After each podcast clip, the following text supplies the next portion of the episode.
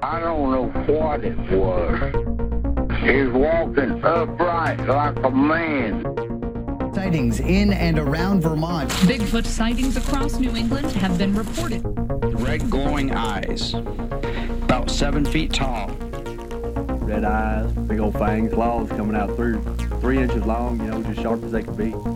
There has been another UFO sighting flying over the Royal Botanic Gardens. There are 500 UFO sightings in the world every month. The truth is out there.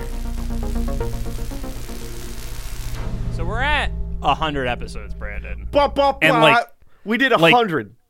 This is a real hundred because I went back and actually re- finished the one episode that I skipped that one we time. the ba- we backfilled the skipped episodes. Yep. We we finally backfilled that one skipped episode that uh well, let's just say reasons. But this is the real episode 100. Also, It if anyone was confused why we went a little bit out of order recently, we were backfilling anything we skipped to have a real 100. yeah, it was that one episode. We only we only skipped the one, and that was that was the one that was supposed to be Wendigo, Yeah, but got replaced with Chupacabra, the choop, the Chupa thingy, the chupa thingy. the warthog.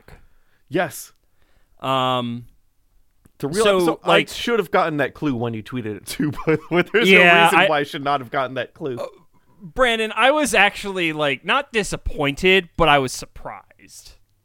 I, I, mm, no, no, disappointed. I was disappointed in you a little bit, Yeah, a little bit, just a little, like not a lot, but a little, just enough to be like, God damn it, Brandon, you're Here's- killing me here. I should have gotten that to the extent in that like the people with whom I know today from back in the day I met at your house screaming at each other over Halo. yes, Like voices Yes. were lost. pretty much everyone, with the exception of one person that I can think of, pretty much everyone that I'm currently friends with was there. Yeah. So, yeah, Like that's the day I met cer- s- people we know. I lost Mm-hmm. we lost we mutually lost our voices sitting next to each other screaming get in the warthog. I already am in the warthog. Yeah, it's a thing. It's a thing. And now, But and yeah. now, and now we're adults, and we talk And about at- monsters on the internet to strangers. Yeah, we're definitely adults. I mean, if anything, I guess you're technically more of an adult than me at this point. That's Like- debatable. Under the broadest, under the broadest definition, like, I mean, you're having a kid, so like, Having so like I have Like- half a box checked more than you have. yeah, true, true, but like, I mean, that box is gonna stay unchecked for me, but that's a whole nother thing. But that's responsibility that I don't want to handle. So technically, you're more responsible than me. technically, and we were talking right before this. So what I do want to go into is that I'm merely shifting irresponsibility from Mm-hmm, myself, right? Because we were talking, and I would Yeah. do some careless spending on making like props for movies, TV shows, yeah, and like video um, games. like the fanny pack too as well. Oh yeah, and the and then s- How much was that fanny pack that you bought? that's uh the Balenciaga fanny pack from Saks Fifth Avenue. That was a grand or so. Um, Yeah, yeah. It, they, if I remember correctly, uh, they shut down your credit, your card after you bought that. Yeah, they because I've never shopped at I've never so I do a lot of dumb random spending and usually that's Mm-hmm. on like random chemicals and stuff for He's making, on several watch lists. I'm on lots of watch lists mostly for making props and guitars. Mm-hmm. And I never shopped I never bought any fancy clothes in my life before because those chemicals tend to stain them. Anyway, I bought a fancy fanny pack once. And then the bank was like, this clearly can't be Brandon.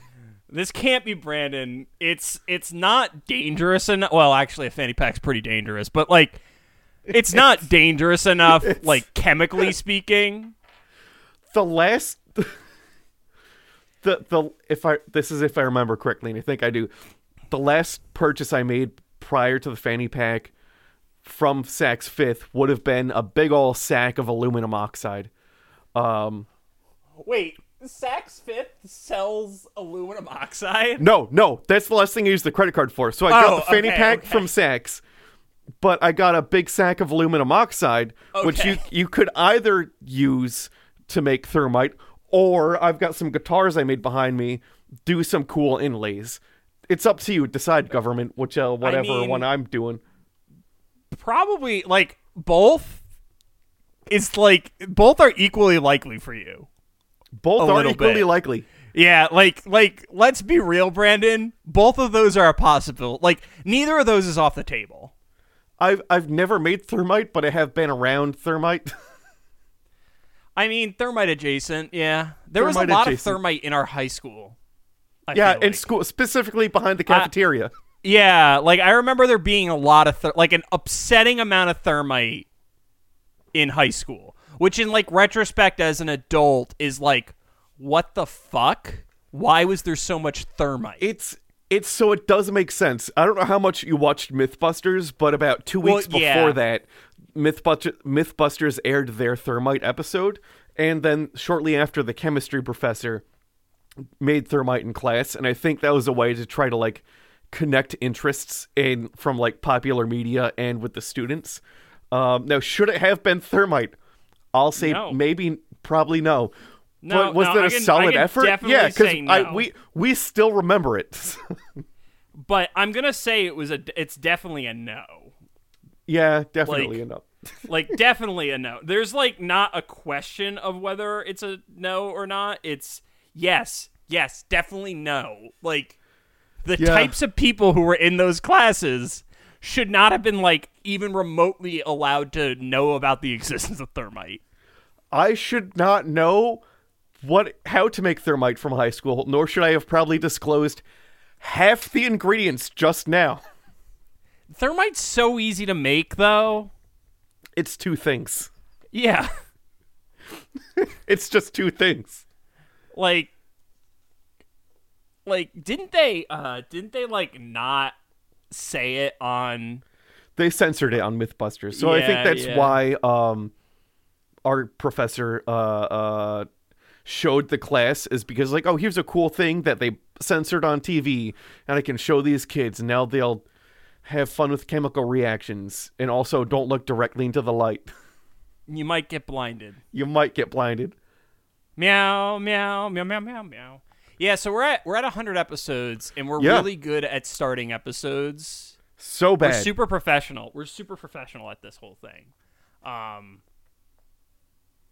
God, I can't believe we there you if you've listened to every episode of this show, you've like listened to like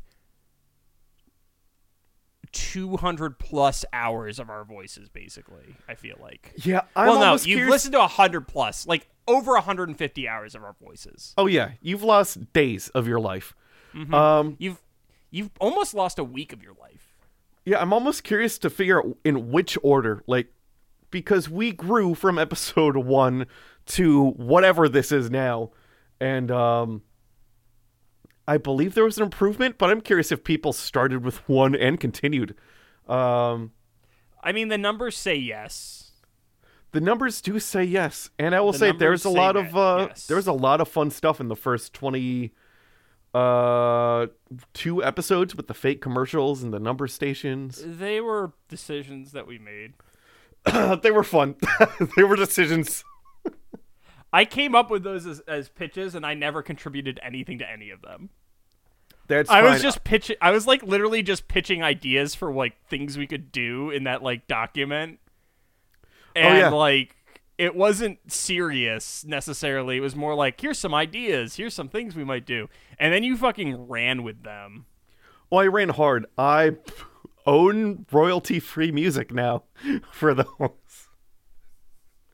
Which is also very funny because when Erica plays her video games, it turns out a lot of them use royalty free music. So I can Oh, she'll yeah. be like, I like the song, and I'll be like, boop boop boop boop boop. This one and just play it. She'll be like, Yeah.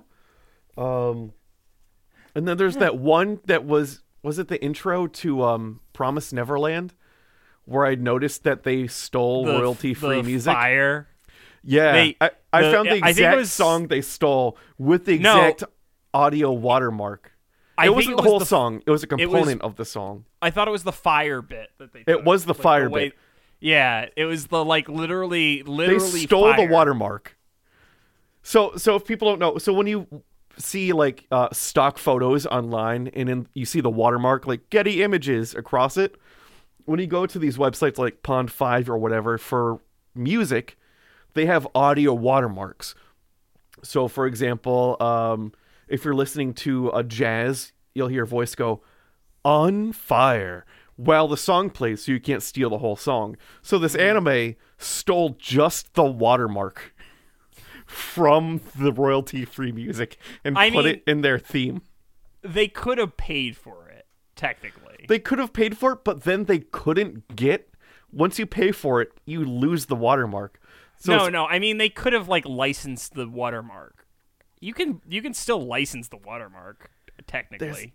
I don't know. It's oh, it's just this fun in between ground.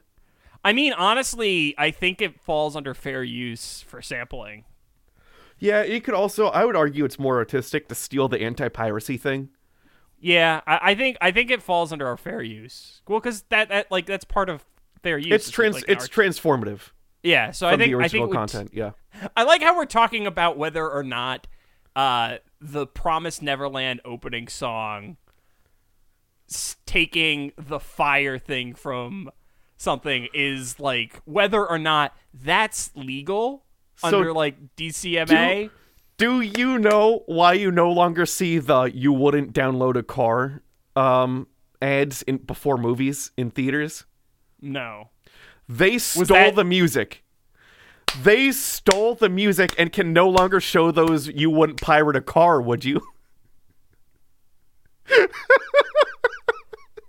All right. Well, that shit's world- true. the world is just purely filled with irony, and like I think I might just die now. Yeah. Um. All right, so this is episode 100 of Cryptopedia. If this is where you're starting, sorry. Um, that's pretty much all I have to say. Is sorry.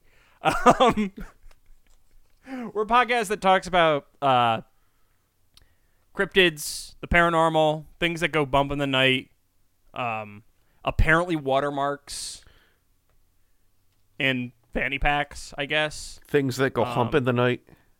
We do talk about those occasionally, for sure. I mean, we talk about humans, so like that's kind of by definition like at least there's at least a few of the people we talk about on this show that go hump in the night yup. by definition. Um, but anywho, I'm John, I'm Brandon. and uh, this week's episode is a big one. I've teased it. I've basically given it away. If you've if you've read any of the tweets that I've made, uh, I've definitely given it away because there's just so much in this that I am floored by right now, and still floored by. Like I had an epiphany moment making this episode, and it's one of the worst epiphanies I've ever had. So, uh, without further ado, Brandon, if there were a cryptid that was Cryptopedia's mascot, I think it would Yeah. be the Sasquatch. We- like, but John, like John, literally, that is the Cryptopedia mascot. It's in our artwork. Yeah, I mean, like it's it's pretty much guaranteed to be our mascot. Like, Yeah. in addition to being the face of the podcast art, um, a Bigfoot or Sasquatch-like creature has appeared in like seven or eight of the ninety-nine episodes of the show. Oh yeah, and if you're ever thinking, oh, they've got Bigfoot, when are they going to talk about Bigfoot? Now we're talking about Bigfoot. Oh, I've also got- talked look, Bigfoot, Squatch some surf. Bigfoot. I just happen to have random Bigfoot Why do you stickers. why do you have around. random Bigfoot stickers on your desk? Because That I have random. good. That is a pretty good one. Random Bigfoot. I have so many random Bigfoot things. Well, how did you get them? There's P. I just get Bigfoot stickers now. All right, I mean that happens. Sometimes People stuff like just that just give them to me. Like on my keychain. You gave me the thing for my keychain. True, true. I did. I did. Well, but like I was in I was in Van I was on Vancouver Island, so like like I'm not going to not pick up a Bigfoot keychain for you. What is is that a mask? It's a Bigfoot mask. God damn it. I I have baby Yoda masks, but that's a separate thing. Um I know it's Grogu, but like baby Yoda is baby Yoda. Uh God damn it. God damn it. Brandon has just showed me uh I don't know what the first thing was, but it was it was definitely a baby Yoda. It's a, a Baby Yoda phone holder. And uh, Yeah. and I've I've been drinking my water out of the last many many episodes out of a Baby Yoda thermos. Yeah, it's a it's it's it's wonderful. It's truly wonderful. Um, but Brandon, those episodes they usually covered purported subspecies and one-off events, basically, right? Yes. Um, like Battle of Ape Canyon, uh, the whatchamacallit, the guy who got kidnapped, uh, Peter Alfred or whatever. Um, the uh, you know what I realized? Do you mean Albert Ostman? yeah, that one, Peter Alfred. Peter Alfred. Peter Are you Alfred. having a stroke? I might be. Brandon, Don't say I it again, A, he'll- I, Brandon, come. I have I have like fallen asleep after 2 a.m. every night this week, and it's not because I was just staying up late. It's because I was working on something. So like, I'm in I'm in a mood in an Oh. emotional state. So like, let's just let's just give John a, a little bit of a break when he misremembers Albert Ostman's name. Um, funny story though, we haven't covered the skunk ape, No, we haven't. which I didn't realize. That was a surprising one to me. There's a number Um, of sub um There's so squatches that we haven't There's touched so on. many. There's so many sub squatches that it's. And I also want to dispel something. Yeti is not a sub squatch. Yeti is a dis- is a discrete thing. It's probably a bear, but that's a whole other thing. Um.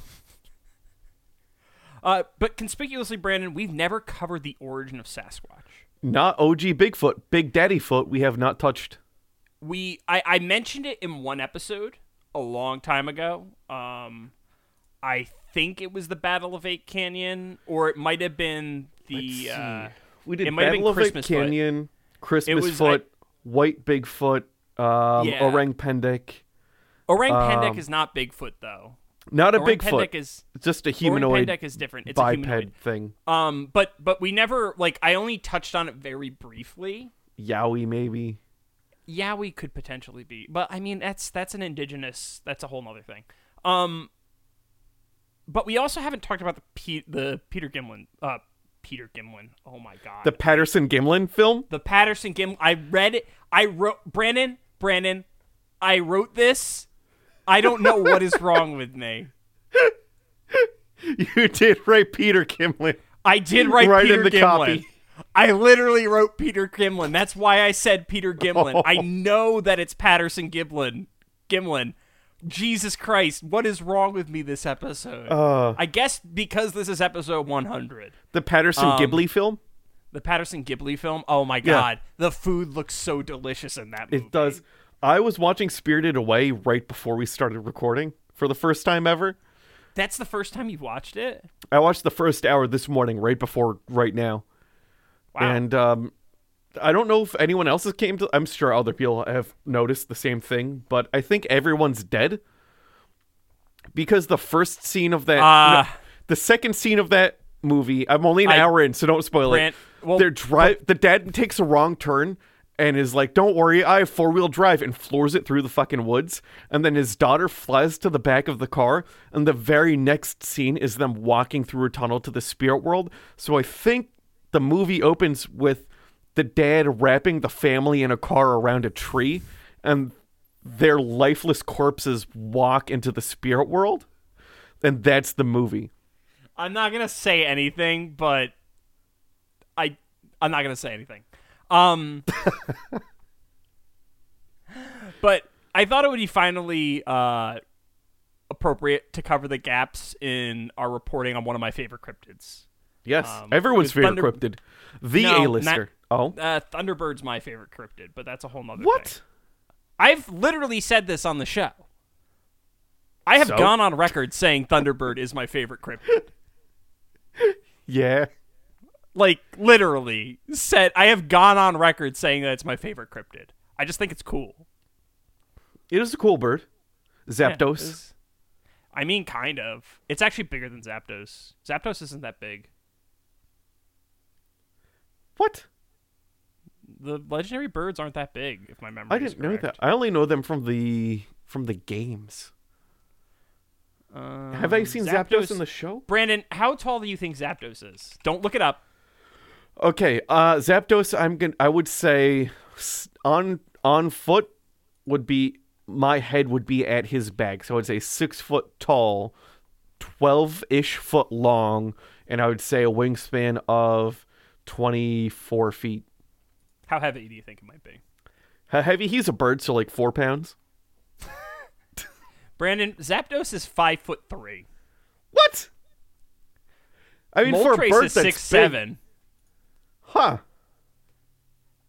Lugia is actually big. Lugia is seventeen feet tall. Lugia. Wow, Lugia. Um, but anywho, uh, this week, Brandon, I'm going to be using two main sources. Uh, for right. The, star, the story behind America's Darling Cryptid. Uh, Abominable Science, Origins of the Yeti, Nessie, and Other Famous Cryptids by Daniel Loxton and Donald Naish. Uh, Daniel Loxton is the one who wrote the sec- segment that I'm going to be using things from. And Hunting Monsters, Cryptozoology and the Reality Behind the Myths by Darren Naish. Um, did I say that twice? I think I might have. Uh, both books have been used as sources in the past, and I consider them to be some of the better reporting on origins of famous cryptids. So, like, if you are interested in any of the famous cryptids, definitely read that. Like, uh, I think I pulled Mokele-mbembe's stuff from there. Um, Yeah. Abominable pulled- Science is also on my book in my bookshelf right now. Like definitely it's good recommend it. It's a good book. It's a good book. Uh, Nessie's in Abominable Science. Um, it's pretty good. Um, likewise, I'll be pulling a little bit from Loren Coleman's work. Uh, not because I actually think that anything he says is actually the way things are, um, but because I want to offer the credulous viewpoint as well. Science. So- Yeah. Um, that's not really science. That's that's just like, Science. Anything you shout is true. Science. Oh God! Now I'm remembering the song "Weird Science" and the fa- so it's October, right? Spooky season. It's spooky season. I was like, I'm gonna put on a an October playlist, right? Okay. I didn't make the playlist. Brandon, what name one song that you think is on that playlist? Uh, let's see. Number one, Monster Mash. Uh, number two, um, uh, uh, uh, Lazy Eye by Silver Sun Pickups. Uh, number three, uh, anything by Rob Zombie. Number four, no- Mambo number five. Literally, literally everything you said is not on that. There's no Rob Zombie on an October playlist. No. It's all Why? like it's all stuff that like has ghost in the name or like was in a like uh whatchamacallit, the the jump in the line song from the Is there of- anything from the band Ghost on the October playlist? I don't think there is. Ah. The Munsters theme song was on it though, and I was pretty stoked about that. Okay, okay, so I'm not technically I'm not wrong because Rob Zombie is directing the reboot of The Munsters. I mean, that's wait, Rob Zombie's directing the reboot of the Munsters. Of course. H- how much? How much do you think we're going to see his wife's breasts in that movie? Hopefully a lot. Because Um, like, because like, there's huge swaths of uh, House of a Thousand Corpses that are just her dancing with her breasts out. yeah. If like, I was Rob Zombie, you can't blame Rob Zombie for doing the Rob Zombie thing. Like so much of that movie like i watched that movie it's an interesting movie it's wild but like so much of it is just that Yeah. You're saying Like- it like it's a bad thing. i i wasn't expecting it when i started watching it That's the best kind of of breastises. unexpected breastises Unexpected breastises. it just felt weird because like she was also the character itself was like insane so like that always adds a weirdness to it for me but whatever um so brandon Yes. Where do you think the story of Bigfoot began if you weren't looking at this paper? if so I, I make a point to never read ahead by the way Okay. um and does that Is that a question before or after I read your tweet about the thing? Before. Before. All right. I would have expected the And I, I should to- say Sasquatch. I should say Sasquatch because it was Sasquatch before Bigfoot. Okay, so I, I would have thought that Bigfoot originated in the American Southwest sometime in the early 1800s, is my guess. Why? Why the American Southwest? Because that feels more squatchy. Really? Yeah. Like I, I thought that like the Pacific Northwest was like very much like affiliated with Bigfoot as like a concept. I think that's more strongly tied to Bigfoot in my head, but I want to say this like mid to southwest is like if I had to pick his origin story, like that's the Pe- where Peter Parker Bigfoot lives. That's not where Peter Parker Bigfoot lives, though. That's not where Uncle Ben. That's not where Uncle Ben Bigfoot was killed. No? No, by uh, by Bigfoot Shocker. Yeah. think Bigfoot that bone saw. Oh wait, wait. Uh, was it Shocker? I, I wait. No, it was. Uh, was it Shocker? I can't remember because like I don't recall. They they retconned it in the third Sam Raimi movie to be one of the villains from that movie, and I just don't remember all the villains in that movie. There were so fucking many. Um, it's really funny that Topher Grace was uh, Venom I what? Topher Grace was Venom? in that movie. He was the he was uh the guy who played Venom. The the uh what's the name of Venom's symbiote like host? Huh. I don't know. I just know. Oh gosh, my Eddie Brock. nephews have been. That's all they've been talking about for the last oh month and a half is the new Venom movie, and they finally went and saw it. Oh God, So hopefully, I can not hear about Venom anymore. But that's not gonna happen. That's not how it works. You should know that by now. Um, all I know is Christmas shopping so much easier now. you just buy them a bunch of Venoms. A lot, so many Venoms. Just buy them Venom. There's, or they're all they're uh, uh, almost uh, puberty. They're so almost- Venoms and Sports Illustrateds, and we're set. Um. So, Brandon, as the norm with so many American cryptids, we must Yes. first discuss the legend and lore of those who were here long before Europeans even realized Americans existed. In the case of Bigfoot, we Nobody was here before we showed up. Really Completely uninhabited. all right. I feel like that goes against one of the core thesis, the core theses of this podcast. Um, the thing that you just said. The, what the things that Europeans discovered that everywhere, The the things that Europeans are the first to exist. That one. everywhere. Yeah, that's fair. I've read my history books. History doesn't exist before Europeans show up. That's. I mean, who wrote the books? It has to be true. I mean, I'm pretty sure the Chinese had books before the Europeans did, but False. um so like many cultures the world over, the indigenous people of the Northwest had legends of ogres and cannibalistic giant humanoids which stalked humanity. So just as a reminder, like the Bible has giants in it Yep. and they were I think if my memory is correct, sometimes described as cannibalistic. So like I think they were cannibalistic. What were they? The was it the Nephilim? Was that the um, that the Nephilim explicitly. Like, Yeah. that's a whole nother like. Okay, so just to remind people, like, before you think that it's weird that they thought like a a group of people thought like had stories about giants and man eating ogres. Remember that like the religion that a lot of people were raised in has a lot of shit like that in it. There's- yeah, see, Like, you, so so lot. explicitly Nephilim in the Bible, big giant cannibal things. And then Yeah. if you ever watch the History Channel for more than five minutes, you'll find some guy talking about how the Nephilim were real, Mm-hmm. and that's how everything is explained. hmm Well, that's how the pyramids got made. The Nephilim. Yeah, everything, everything's Nephilim. It's Nephilim all the way down. Um, we should probably do an episode talking about the Nephilim. Anywho, uh, these monsters had bodies covered in stone, utilized talismans, and had very odd weaknesses. So, Brandon, these are three uh, weaknesses that I found in the book. Yes. They can't swim. That makes sense if you're covered in stone. I find that reasonable. They can't look up. They're much like dogs.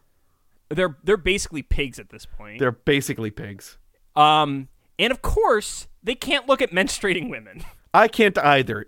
I mean, get that's it. fair. I get it. It's reasonable. It's reasonable. It, it- it's, it's It's, all it reasonable. burns the eyes. The the the Mm-hmm. glow. It's so, they emit such a bright UV light. Mm-hmm. Mm-hmm. Mm-hmm. mm-hmm. Uh, and that's uh, uterus violence for those of you wondering. that is. Um, so Loren Coleman has the following to say about such tales in Bigfoot, the true story of apes in America, which is false advertising, but whatever. Um, the first Americans acknowledged these hairy races, and their tales come down to us in the records of that ethnographers, folklorists, and anthropologists have preserved and overlooked essays on hairy giant legends and myths. Examining these closely, a pattern begins to more emerge of Bigfoot revealed. Now, Coleman's take is not entirely unique. Um, many will point to the story of indigenous people that will fit to their own hypothesis, right? But what are the stories that don't? What are the giants that emitted lightning from their fingers? The underwater civilizations in the Suquamish River, or uh, humanoids with six foot long quartz growing out of their big toe? Which.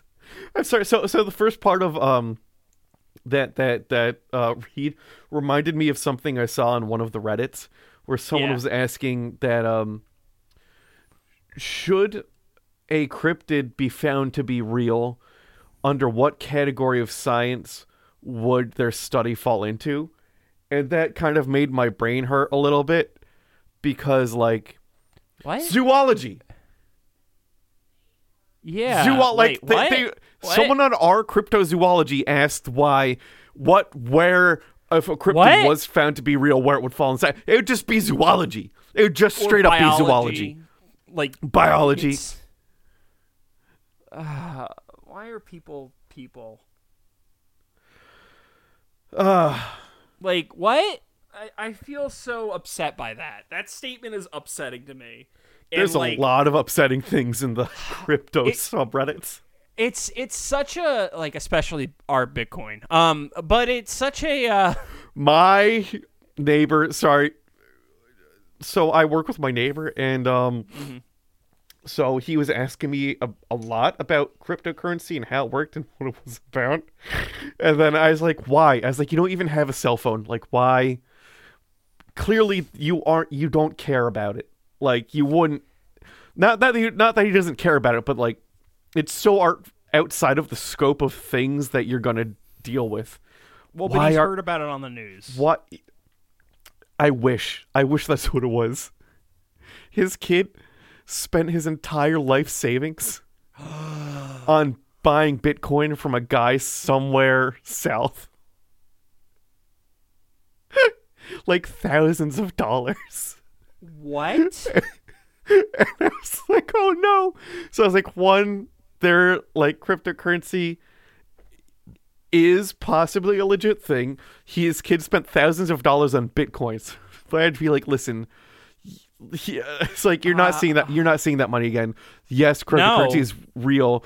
You can spend it in specific areas, but you're that he's not seeing that again. he's not gonna see that again. oh my god. That shit's just gone. That's why you go to an exchange. Jesus Christ. Yeah, I Um, didn't. I didn't think too deep because I, I know I'm not asking. If I start as- asking about wallets and shit, like I know I'm not gonna get a straight answer out of them. Yeah. Oh, Oh, so now there's um, now there's a, a teenager that lives mere feet away that I have to be like, all right, so how much did you spend? Do you have a wallet? What's in it? Here, how can we get this back? Amazing. I mean, if if you sent the money, it's gone. It's gone. It's gone. Yeah. Yeah. But um that's also not related to to Bigfoot.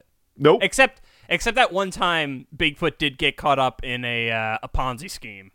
Lost everything. Everything. we did. Back in the 90s. Oof. It was a bad time for Bigfoot. Very bad time. The worst of Um, times. that's that's why he had to that's why he had to do Harry oh wait, Harry and the Hendersons was the 80s. yeah. Yeah. He he he had to, he it happened to him twice. Once in the '80s, and then he had to do Harry and the Hendersons. It's why he had to keep doing those beef jerky commercials. hmm That's also why he's doing the he did the purple commercials as well Yes. with his wife and his child. Yeah. Yes. Um, he's just not good with money. No. Can't be trusted. He, he not only does he have a is he good at disappearing himself, he's good at disappearing money. Like real good at it. So good. Um, but Brandon, it's unlikely that many would use the tales of uh, lightning shooting giants and underwater civilizations uh, as evidence for existence of such creatures. Although I say that, and as I say that, I realize that people have explicitly done that. Yes. So People have used Atlantis to explain the existence of creatures, even though we know the origin of Atlantis. we know for a fact that Atlantis was not. Yeah, okay. All right, never mind. I take that back. Well, but Brandon, many of these tales also describe just individuals, um, Okay. such as the Kwakwaka'wakw ogress, uh, Dzunukwa, um, who has more in common with Baba Yaga than a whole species of cryptid. Basically, Oh, uh, alright. Dzunukwa was like a baby eater Okay. for the most part. Like that's like it, it literally take Baba Yaga's story and like transpose it to the Pacific Northwest and it's basically Yeah. the same concept. Like I mean there's definitely differences, there's definitely cultural differences, but like if we're talking about the rough like structure of the story, the rough structure of like what's at the core of the story and why the story is told the way it is, it's very similar, you know. Um, and Brandon, much like the Ropen, Mokile Membe, or even Champ, modern explanations for these stories flatten their context and remove the nuance that made the stories what they were. Now, I'm in no position to express the intent of cultural stories, and I'm certainly not going to accuse them of being based on historical fact. Allegory and symbolism are not a Western creation. They're not. No, no. No. Yeah, like abstractions of thought through stories like is basically being human in human society. Yeah. Like I, I literally don't have anything else to say. It's it's being a human being. If you can have if you can tell a story with telling a story is basically just telling symbolism. There's so much Yeah. symbolism just in in abstract thought and what I'm telling you right now. Someone state that's like- what oral history is. yeah, so whatever. Yeah. But like like that's that's kind of the problem and we've hit this like with nearly every cryptid is when people take things too seriously. Yeah. People have no ability to detect sarcasm and they have no ability to detect uh symbolism. No symbolism or just like st- uh, Metaphoric la- languages, like the some for some reason when subtlety. one person speaks another language and another person speaks a different one, the idea of like metaphor and symbolism is completely lost. And like, oh, this is literal. Well, yeah, I mean that's true. Like that is a problem with, with Yeah. translation because like it loses the nuance, right? Yeah. you can't you literally can't like unless you have the nuance and the context you can't make assumptions about anything like No. it's usually like it, it's easier to it's more correct to assume is allegorical unless somebody explicitly says no this really fucking happened Yeah. um, but regardless, as a result, the co-opting of native stories to be some kind of spurious proof of cryptids is just another extension of the imperialism that makes the Wendigo a complete no-go for this topic, this podcast. Um, it's a little less egregious in this case. It's pretty egregious, but at the very least, Bigfoot is not a symbol of Western expansion and colonization. So I'm fine continuing the Bigfoot. Um, but Brandon, I don't have to spend any more time this week in how Bigfoot hunters have co-opted native legends because I'm not going to do it anymore. I just decided I'm not going to do it anymore. Um, It's you've decided to not scream into the void. pretty much. Um, Yeah.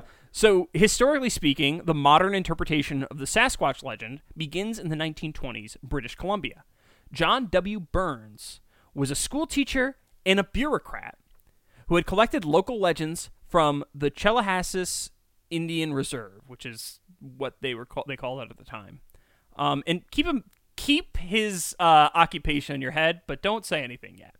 Okay. Now, allegedly meaning wild slash hairy man men, the name Sasquatch is Burns's Anglicization of a word from the Halkomelem language, which is unsurprisingly believed to be a mispronunciation.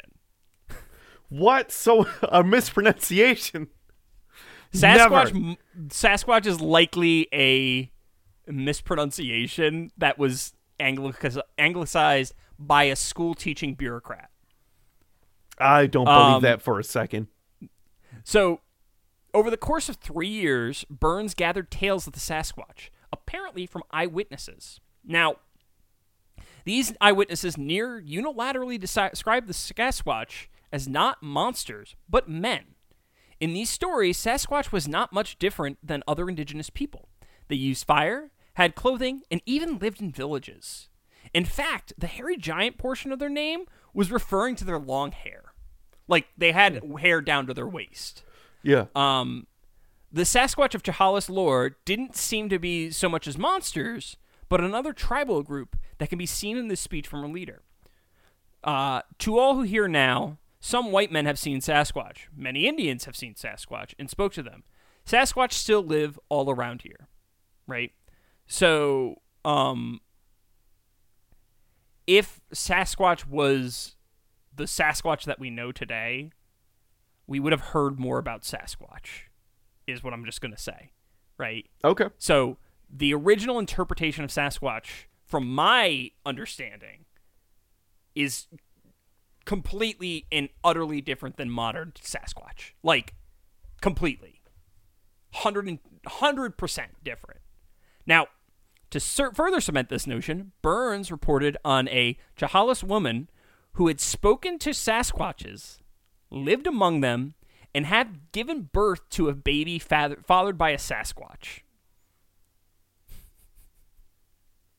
So, while these stories are hearsay, um, they're from the indigenous people that paint a picture of Sasquatch as more of a group of other people and less Yeah. as mystic and monstrous beings. Like, honestly, if you just told me that Sasquatch was the name of a tribe and read everything off to me, I would have been like, yeah, that makes sense. Like, Yeah. if I didn't have the context of. If I didn't have the context of what we now view Bigfoot as, like if if somebody just read that story to me, I would never make the leap to a cryptid. Yeah, no, that seems almost um I don't know if the name of a tribe necessarily, but this tribe's name for a specific group of people living Yeah. adjacent to them. Yeah, like it. Like it- it these are be- the Sasquatch people. yeah, Yeah. like like like these are the Guidos. it's it's basically the same concept yeah. to me because like it's describing like a cultural combination of people who mm-hmm. have certain trends that they follow and things along those lines now brandon it is possible however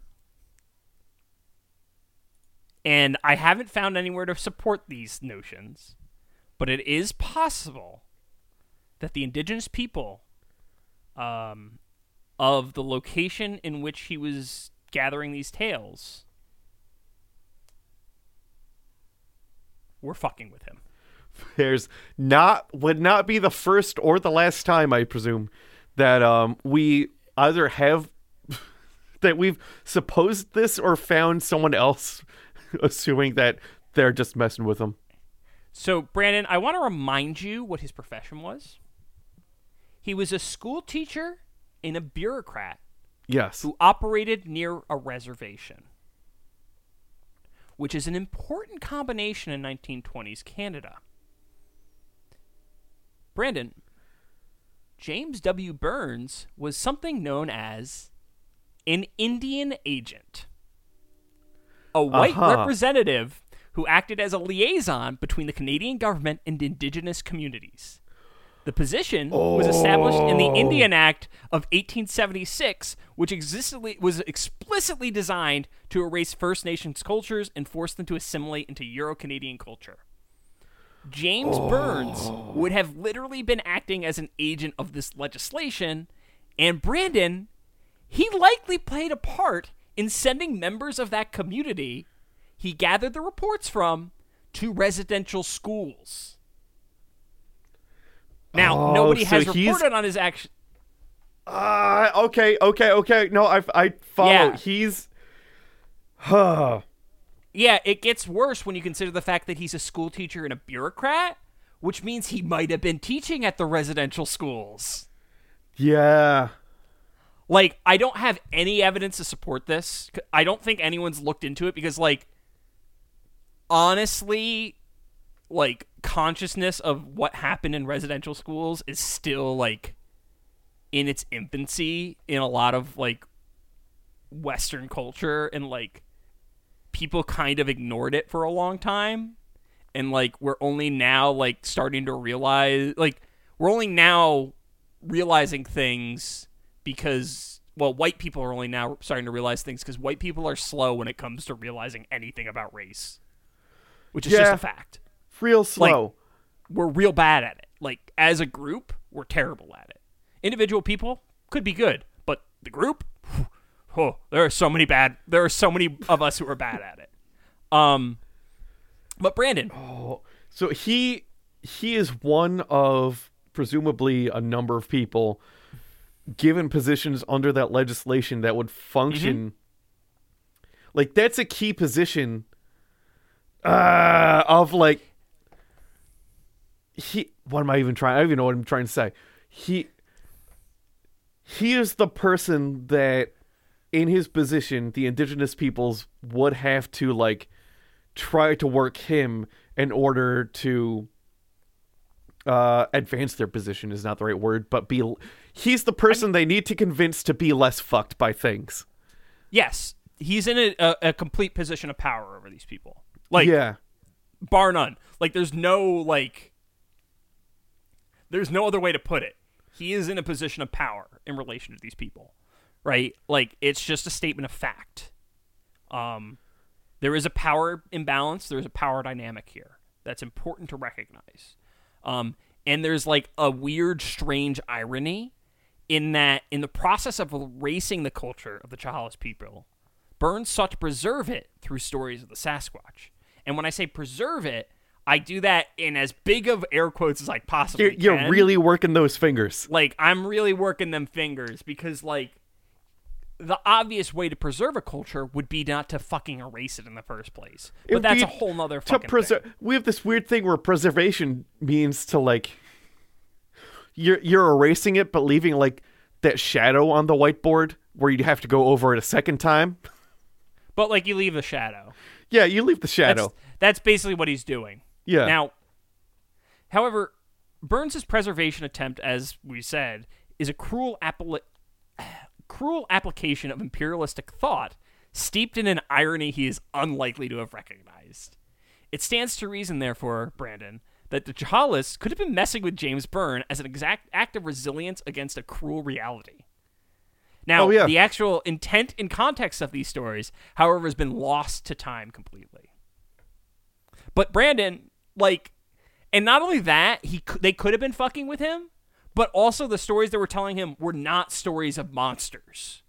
Like, no like I want to I want to like layer this in two ways because like one, this is very much a thing that could have been a thing because like, um, the only reason I I think this is because like there isn't an officially recognized like Sasquatch tribe or Sasquatch people, um, historically speaking. But like that also could be a result of the Indian Act of 1876, and then like, so like there's a part of me that's wondering like, oh, were they coming up with a fake name, like a fake tribal name for the sake of fucking with him? But like, also they could have been literally telling the truth about a certain group and Yeah. like but like regardless it's not a monster they're not describing No. a race of monsters no matter what their story is it's not a race of monsters the origin of sasquatch is not monstrous in any way shape or form like bar like nothing nothing about it whatsoever is monstrous. And like it's the way that it progresses, Brandon, is mind boggling. Is all That's crazy because at, at this point, the the the oral tr- oral uh, uh, recount from the people at the time is just that they're dudes with long hair, basically dudes and, And- and- ladies. dudes, and dudettes. ladies, du- dudes and ladies. They're they're a people that just grow their hair out, and we know that in modern day there are just Mm-hmm. Groups of people for like uh, social, political, or religious regions just grow their hair. Yeah. Like Yeah, so it's there's nothing crazy being spoken so far.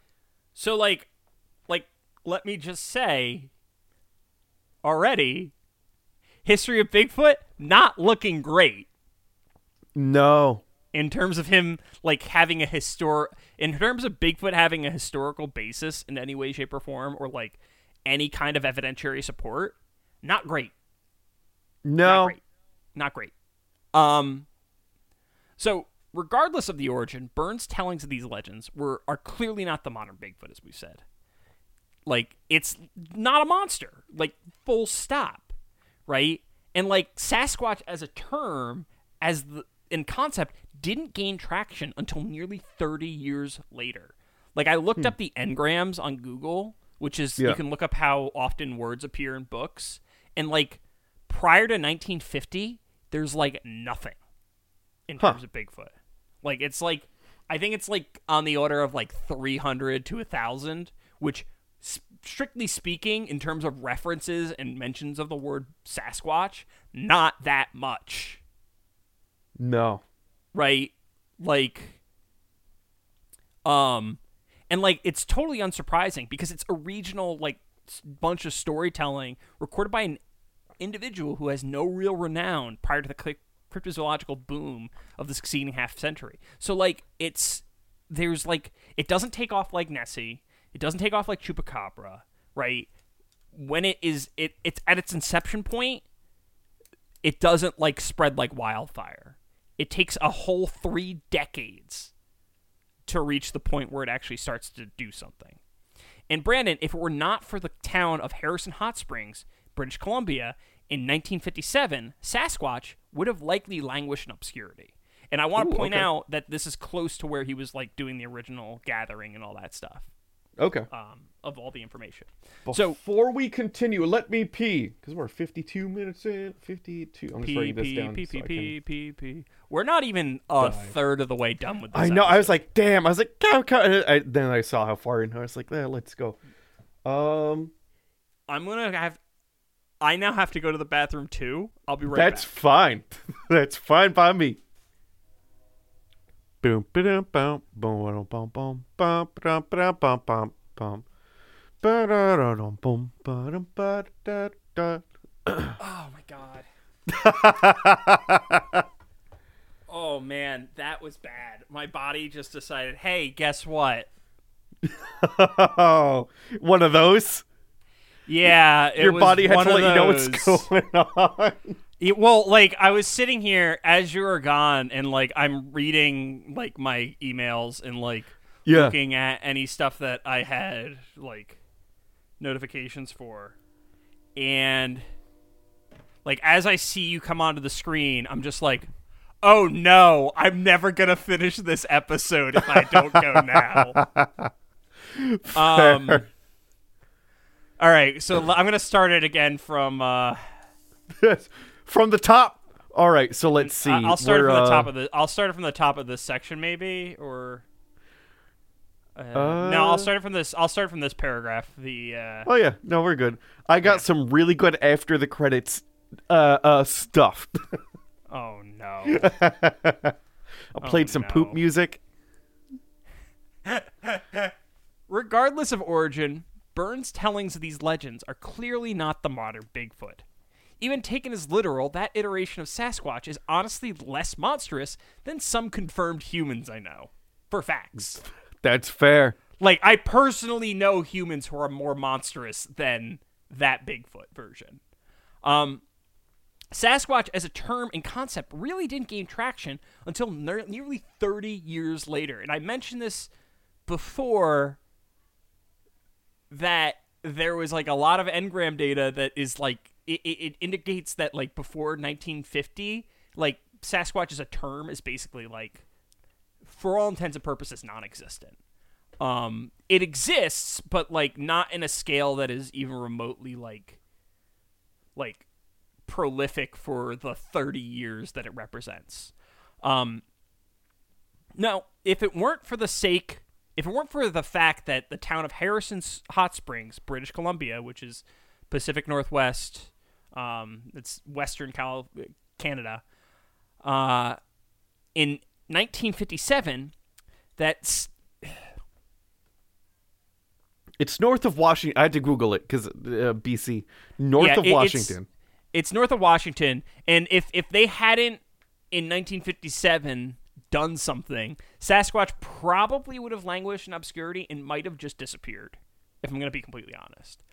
Um, in celebration of the centennial of British British Columbia, the provincial government put up 600 Canadian dollars, which is about 888 dollars in today's money, um, in funding for towns that could propose a project suitable for the per- the celebration. So the government put up less than a grand for the settlement of towns. No, no, no, no, no, no. Not for the settlement of towns. Like if you made a project in celebration of the centennial, Oh, God! Then you would receive uh, you eight hundred would dollars. Receive less than a. You would receive less than a thousand dollars. Yes. Okay. Um, Harrison Hot Springs decided to fund a Sasquatch hunt, dusting the then anemic local legend off for the celebration. That's again just happened not that long ago. Which which one? I mean, they didn't host a Bigfoot hunt, but you can ob- obtain your Bigfoot hunting license from True. True. that was it Wis- not Wisconsin. One of them, North Middle East. It's one of them states that I always forget. Yeah. Um, yeah. So so the proposal itself, Brandon, was denied, but it's Okay. unlikely, in my opinion, that the town ever thought it would have been a like a serious proposal. What did happen, Brandon? Rather than a bid for a small sum of money, it was a bid for publicity. Word spread to Canada papers across Canada, placing the town's unique bid on the front page. The story then extended past Canada as far as India and New Zealand as oh free oh marketing God. for a oh. potential free marketing for a potential tourist destination. That Like- I cannot. Okay, what? Oh, hang on. Scroll, scroll. What year is this? 1957. This just happened last year. By like right nearby, exactly that place, specifically to bring in tourism. Mm-hmm, mm-hmm, mm-hmm. Sasquatch is a real tourism draw, like bar none. Ugh. Um, the resort and restaurant industry of this town in response to this publicity, and it was further bolstered when British Columbia's Centennial Committee offered a five thousand dollar reward for those who could deliver a Sasquatch without kidnapping it. That's that's important. They With did that kid- specify. So, so it had to be murder. That that's what they mean. You get five grand, but only if it's dead. No, no, you had to like it had to willingly come with you. Basically. okay, not So I- they- okay. Because also, Brandon, keep in mind, Sasquatch is not monstrous at this point. Sasquatch is not monstrous. If I learned anything from your um uh William uh, uh, uh Ostman episode, um Sasquatch addicted to tobacco. So if you just had a can of snuff, you could lure t- that So- Sasquatch right to you. So most likely, apocryphally, uh, Albert Ostman's story is before this point in time. Yeah, But so people would know sure- that you could pay Bigfoot for sex No. with tobacco and lure him back to town for five G's. Well, here's the thing, though, Brandon. Like, no, is that's that's not because like if my memory correct was correct of the story, he didn't like give a sworn statement for that until years after the fact because you know he probably didn't. He probably it probably didn't happen. It probably didn't happen. Um, so Sasquatch hunters emerged who would continue to hunt the creature for the remainder of their lives. Like people who became like lifelong Sasquatch hunters became Sasquatch hunters because of this publicity stunt. Oh, good. And likewise, the first hoaxsters emerged on the scene almost instantly. Because of course. Yeah, although uh, accidents had foiled their attempt to use plywood footprints to fabricate tracks. People began to believe that the Sasquatch was an actual species of creature and something that John Burns, something that John Burns actually rejected publicly amidst the Sasquatch fever, uh, asserting that they were just large humans of Celeste descent. So John Burns is like, you guys are fucking idiots. Celeste is a Celeste is a um, is a tribal group in British Columbia, oh, okay. just for reference. I saw you highlighting. it. You saw me copy and paste. yeah, yeah, yeah. Um, but yeah, so like John Burns, the person who's like the originator of the story, is like, yeah. shut up, you fucking idiots. It's not a monster. And I kind of, as much as I don't like John Burns as a person, there's something very funny about that to me. So, um, excluding the apocryphal, uh, most likely apocryphal Albert Ostman kidnapping case, which was uh, episode 81 of this very podcast, Kitty. Um, cats interrupt the podcast a lot. Frequently. Has, has uh, uh, in the 100 episodes, cats have interrupted quite a bit. Oh, yeah. Um, quite a They're bit. professionals. So, the first sighting of a Sasquatch by a white person occurred in 1955 when William Roe saw and reported an encounter an encounter in a sworn statement with the now myth- mythical beast hiking in the Fraser Valley one afternoon. My first impression was of a huge man, about six feet tall, almost three feet wide, and probably weighing between somewhere near 300 pounds. It was covered Uh, from okay, head- so so before the three, like six foot, uh, three feet wide, about average. That's nothing crazy. Three hundred pounds is um. The girthy for that height. Uh, I'm like, so here's the thing. I can't imagine ever in my life being able to look at something and guess how much it weighed. no, so I'm just Height, over- height, I can do, height about yeah. but but weight, I can't look at someone and be like, I know how heavy you are. There's unless they're the same height as me, I can't I can't guess weight. I can't even Um, do that. I Six foot three that. feet. That that's about um my height and width, shoulder to shoulder. So three bills is uh that that's if I gained an extra like 70, 80 pounds. It's a lot. So that yeah, that that's at my current weight. So that that that's uh like It's a uh, meaty, a meaty thing. a dad bod. Yeah. Well, Bigfoot's got dad bod. well, we're about to get it. It's not dad bod. It's more mom bod. Uh, Um, oh, so- okay, I like this better. It was covered from head to Bigfoot foot. thick. Bigfoot thick though. Um, it was covered from head to foot with dark brown silver tipped hair. But as it came closer, I saw its breasts that Uh-huh. was fe- by its breasts that it was female. The arms were much thicker than a man's arms and longer, reaching almost to its knees. Its Oh, feet throw me broader- around. God damn it, Brandon. Are you what are you doing? What are you doing? Why are you sexualizing Sasquatch? Nothing. Well, you're not the first. Gonna but why are you could Climb her like a tree. I'll show her a disappearing act. oh yeah, that's right.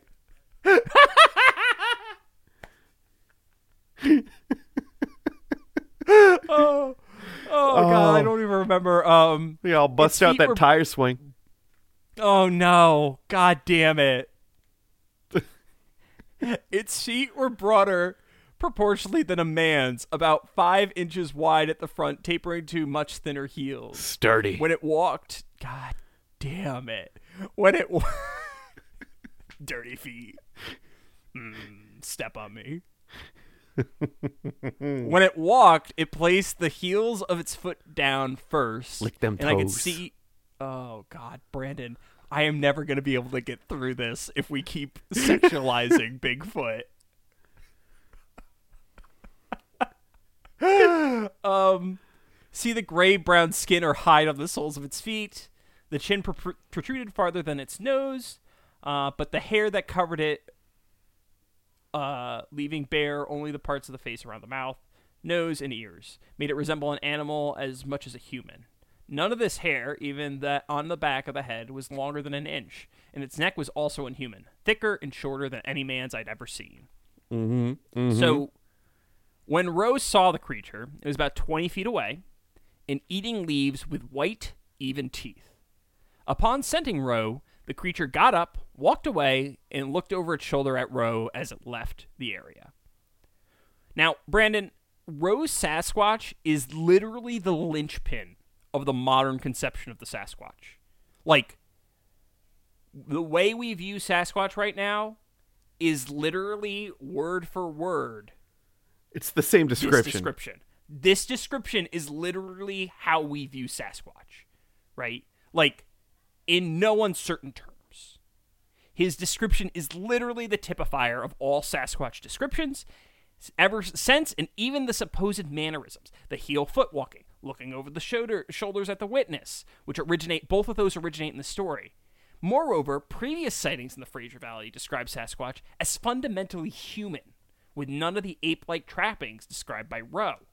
In no uncertain terms, Brandon, this should be the most research sighting in the history of Sasquatch lore. Because it literally is the like origin point of the modern conception of Sasquatch. and I've never heard of it before.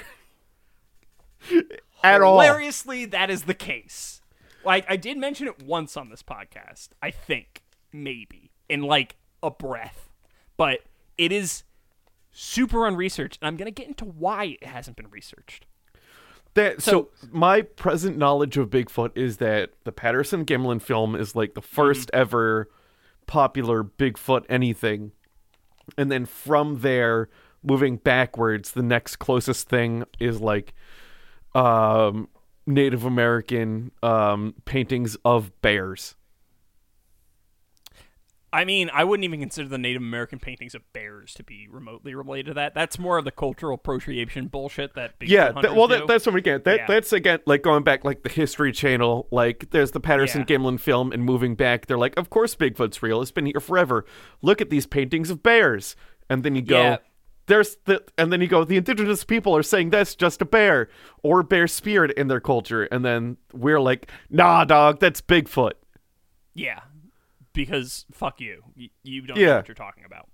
Um, so but like in fact, Brandon, the Patterson Gimlin film was a decade after this this description happened, a full decade. Yeah. So Sasquatch hunters were aware of this story. Okay, I want to be very clear about this. People interested in Sasquatch, people who research Sasquatch, people who read about Sasquatch knew about this story. Okay? This story is effectively like if it's true, it's everything. Right? If it's false,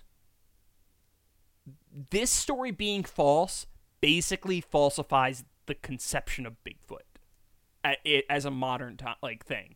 Like Yeah. that's how m- important this story is and probably part of the reason why nobody knows about it.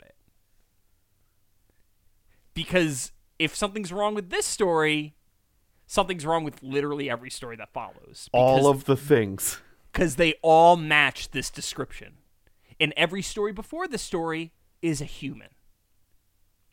Except for the apocryphal stories that are different. Um, Yeah. so, William Roe gave his sworn statement in 1957 alleging the event had occurred two years earlier. There exists no additional interviews with William Roe, no meaningful supplementary data on his life, nor contemporary collaborations from 1955 that indicate that Roe had seen the creature. John Green, a pro Bigfoot researcher, not the young adult author, think more, think less Fault in Our Stars and more Fault in Our Nords, Okay. um, had been the one to reach out to Roe and get the sworn statement via correspondence after hearing about the encounter during the newspaper.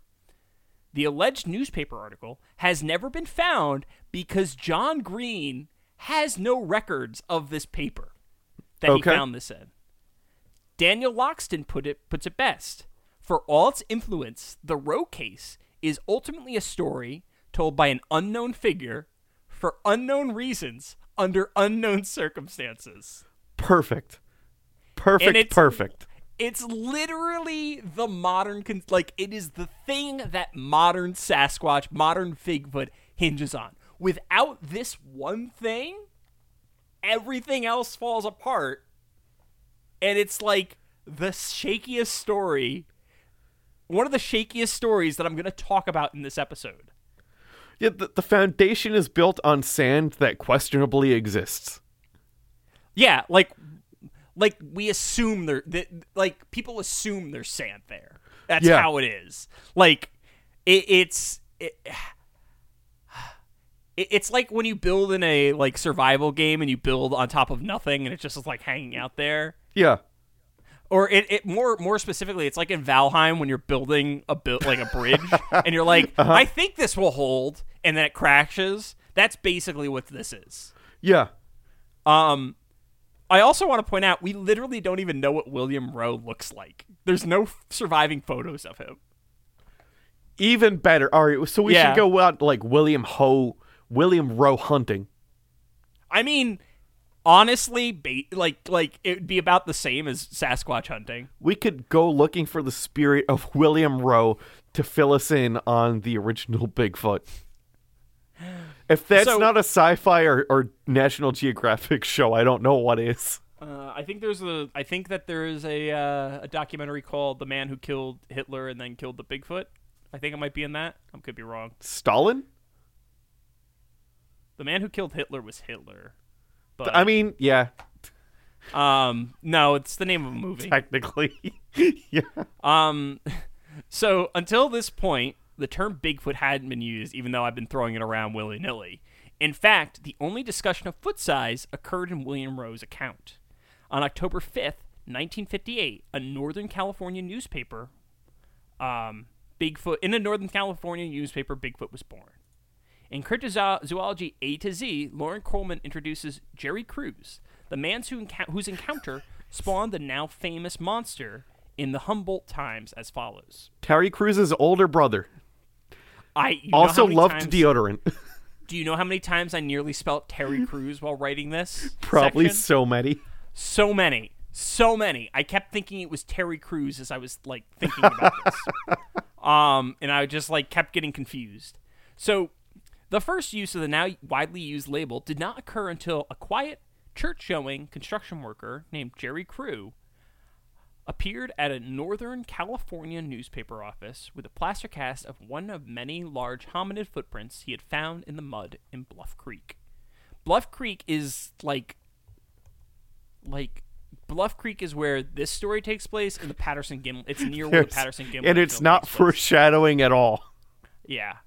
Um so since we started the show 100 episodes ago, my personal estimation of Loren Coleman has really really plummeted. Yeah. Um, his introduction to Jerry Crew is manipulative as fuck. Like it, it's using a bunch of like things to paint him in a positive light like oh he would never never ho- hoax anything or like anything be wrong and like No. honestly jerry crew probably wasn't the one who hoaxed it uh, because he worked for one of the most prolific bigfoot host- hoaxers in Oh, history no. raymond wallace Oh, good. Fantastic.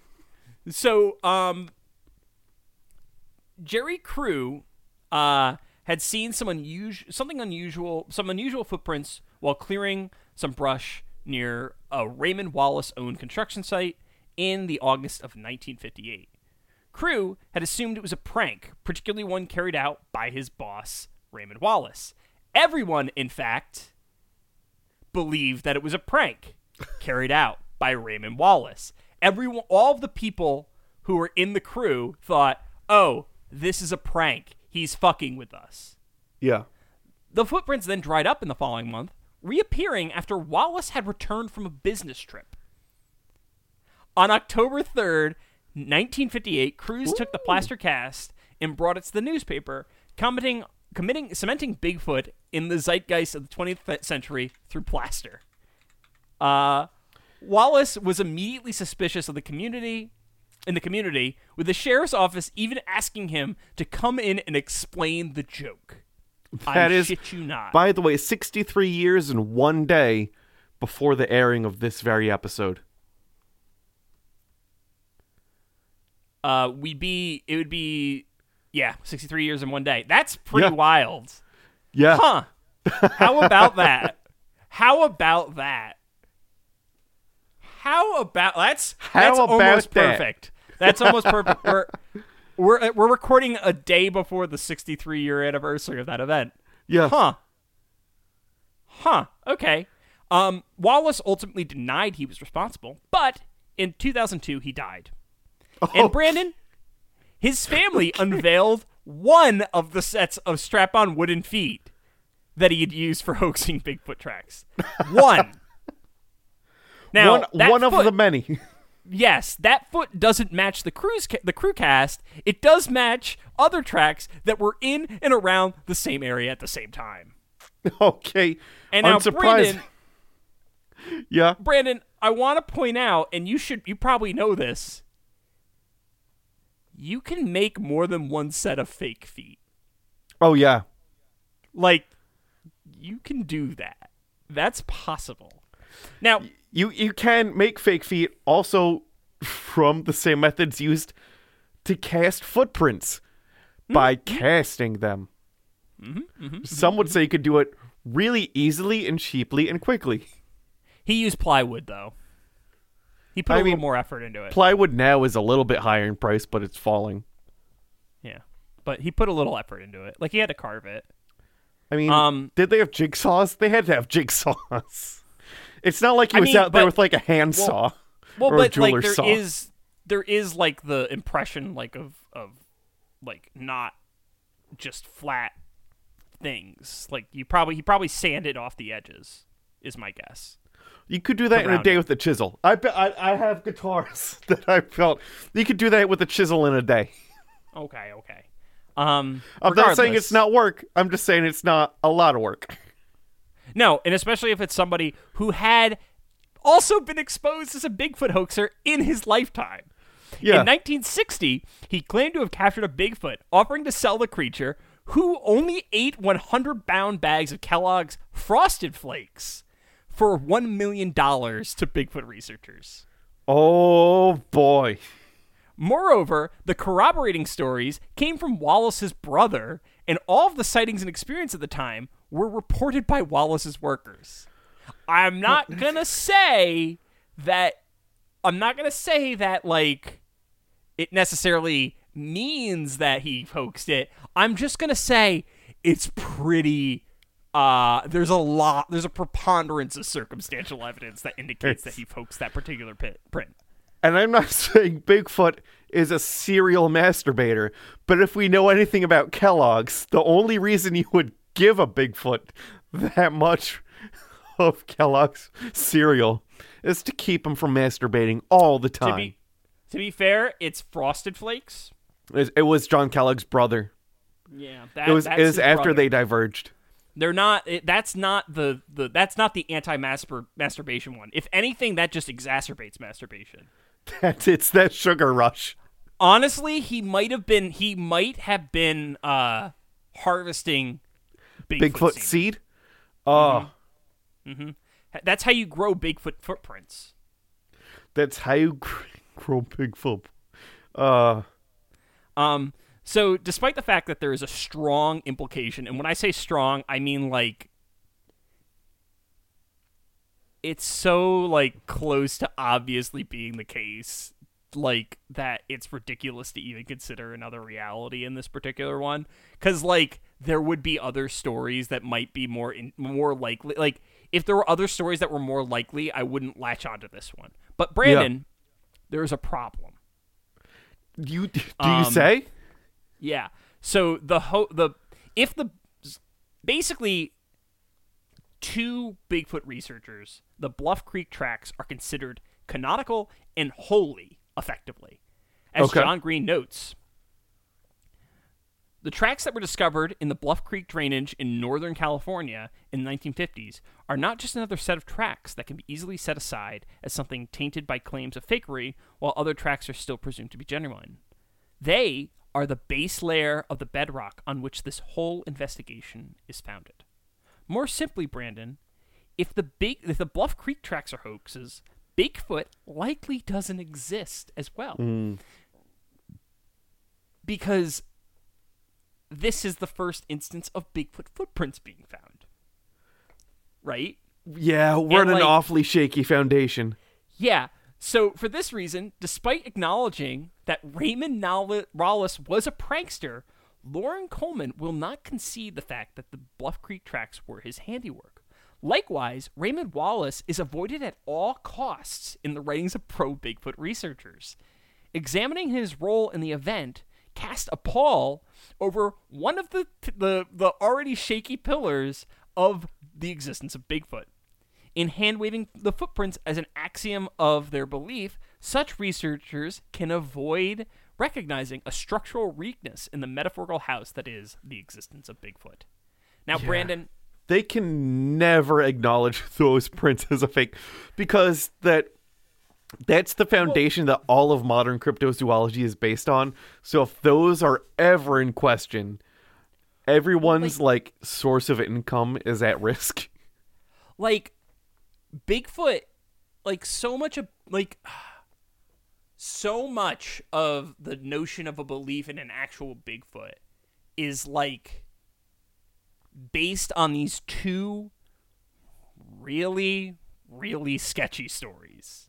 They are Yeah. not compelled like in terms of like I can't say like obviously because of the way that proving a null hypothesis like you can't prove you can't prove the null hypothesis right so like i can't prove that it didn't happen right or that bigfoot doesn't exist Yeah.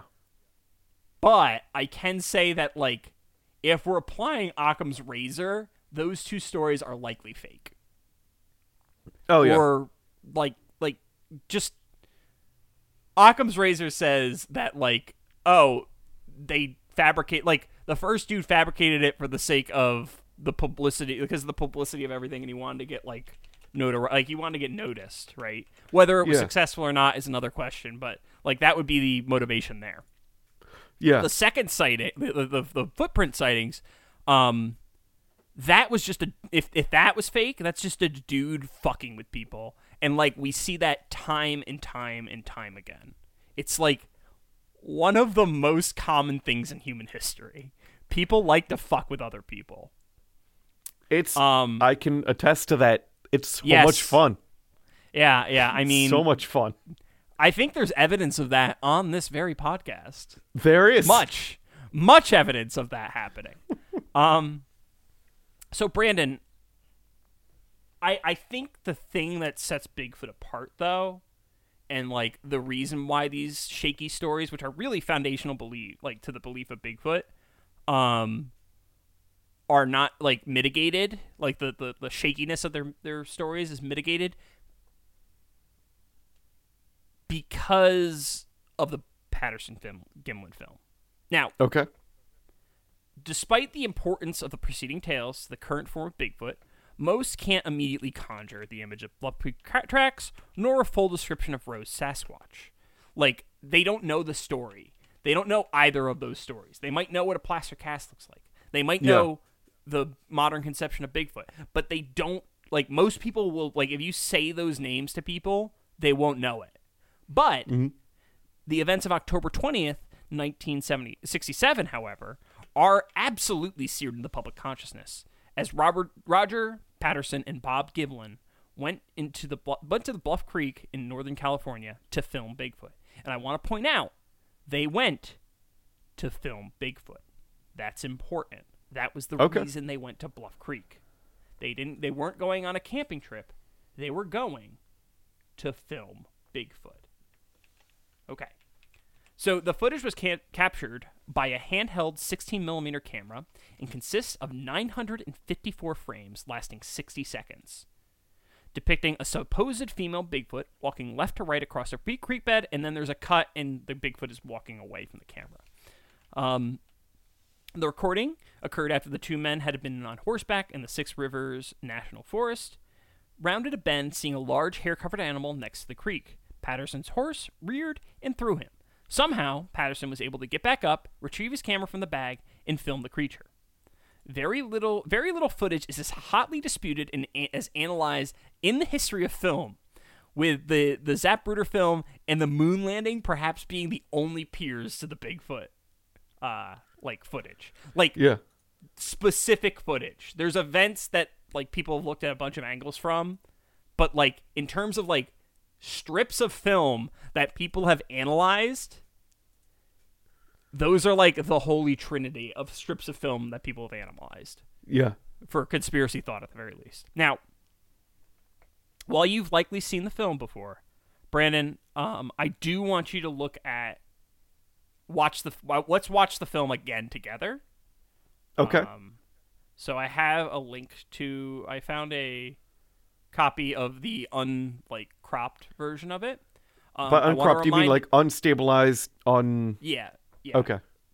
So I'm gonna I'm gonna post this in our, our chat. So it's 57 seconds total. Um. Okay.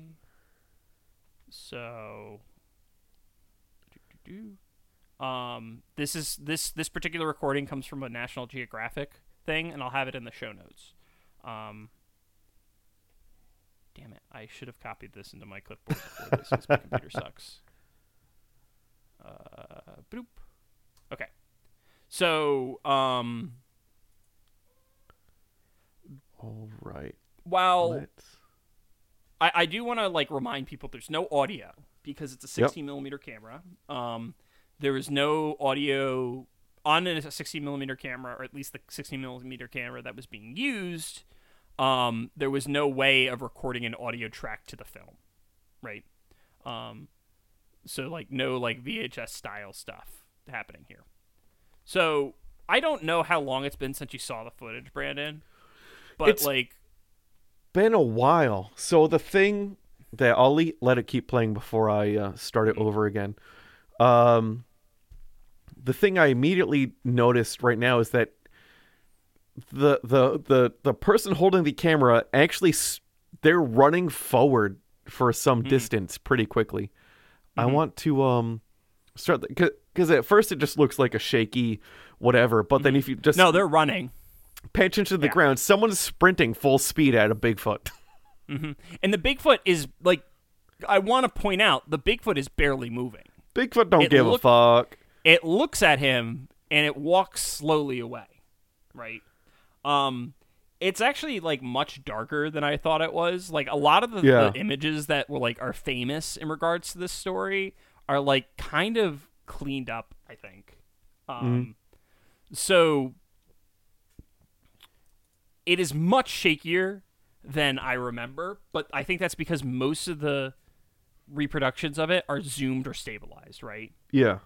And second, the most famous scene begins at the 27 mark, 27 second mark and lasts about 10 seconds, and then followed by a rarely shown clip of Patterson running to where the creature had been, right? So like the the jump at the end of it, like I have I've only seen that a handful of times. It's not even like in my mind when I think of it because I'm thinking about the 10 seconds of the thir- the 57 seconds, not Yeah. everything else. Um, now, I personally don't believe that this footage is authentic. I'm Yeah. going to get into part of the reasons why I think that. But Daniel Loxton's take is probably the most correct. Okay. No one knows for a fact whether this film is a real Sasquatch or a man in a gorilla suit. And that's that's facts. We literally don't know it's a, if it's a Sasquatch. Even if it is real, we don't have any live or dead Sasquatch to compare it to. Likewise, we don't have the hoaxing tool nor a confession from either of the potential perpetrators of the hoax. So, like, Occam's razor says it's probably not a real Bigfoot.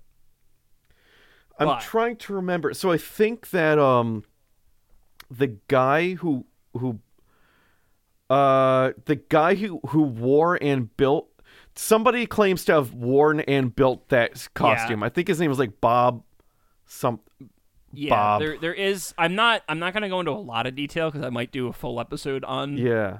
Think it- on the Patterson Gimlin film. Bob Um, Heironimus, I think is a how, yeah, yeah, that is that by is the, name. Googles. That is the name. Yeah. Um. So I'm not going to go into that because I want to read the book that that comes out in. Um, okay.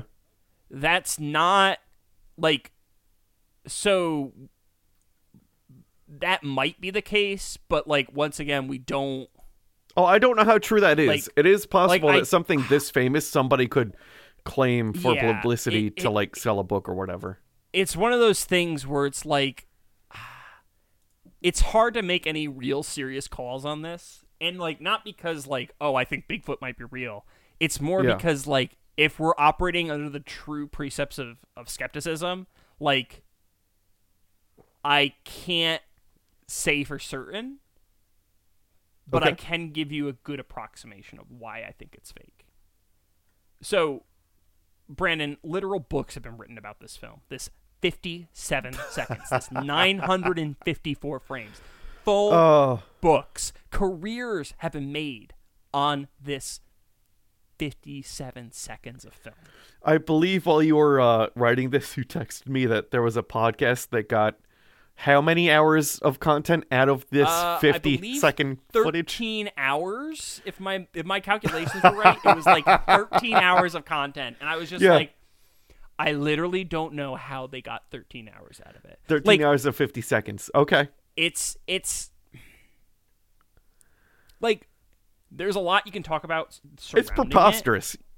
but talking about explicitly the film like there's not 13 hours to talk about this film in my opinion but i i also like i don't have a strong desire to do anything about it right because i don't care and Yeah. like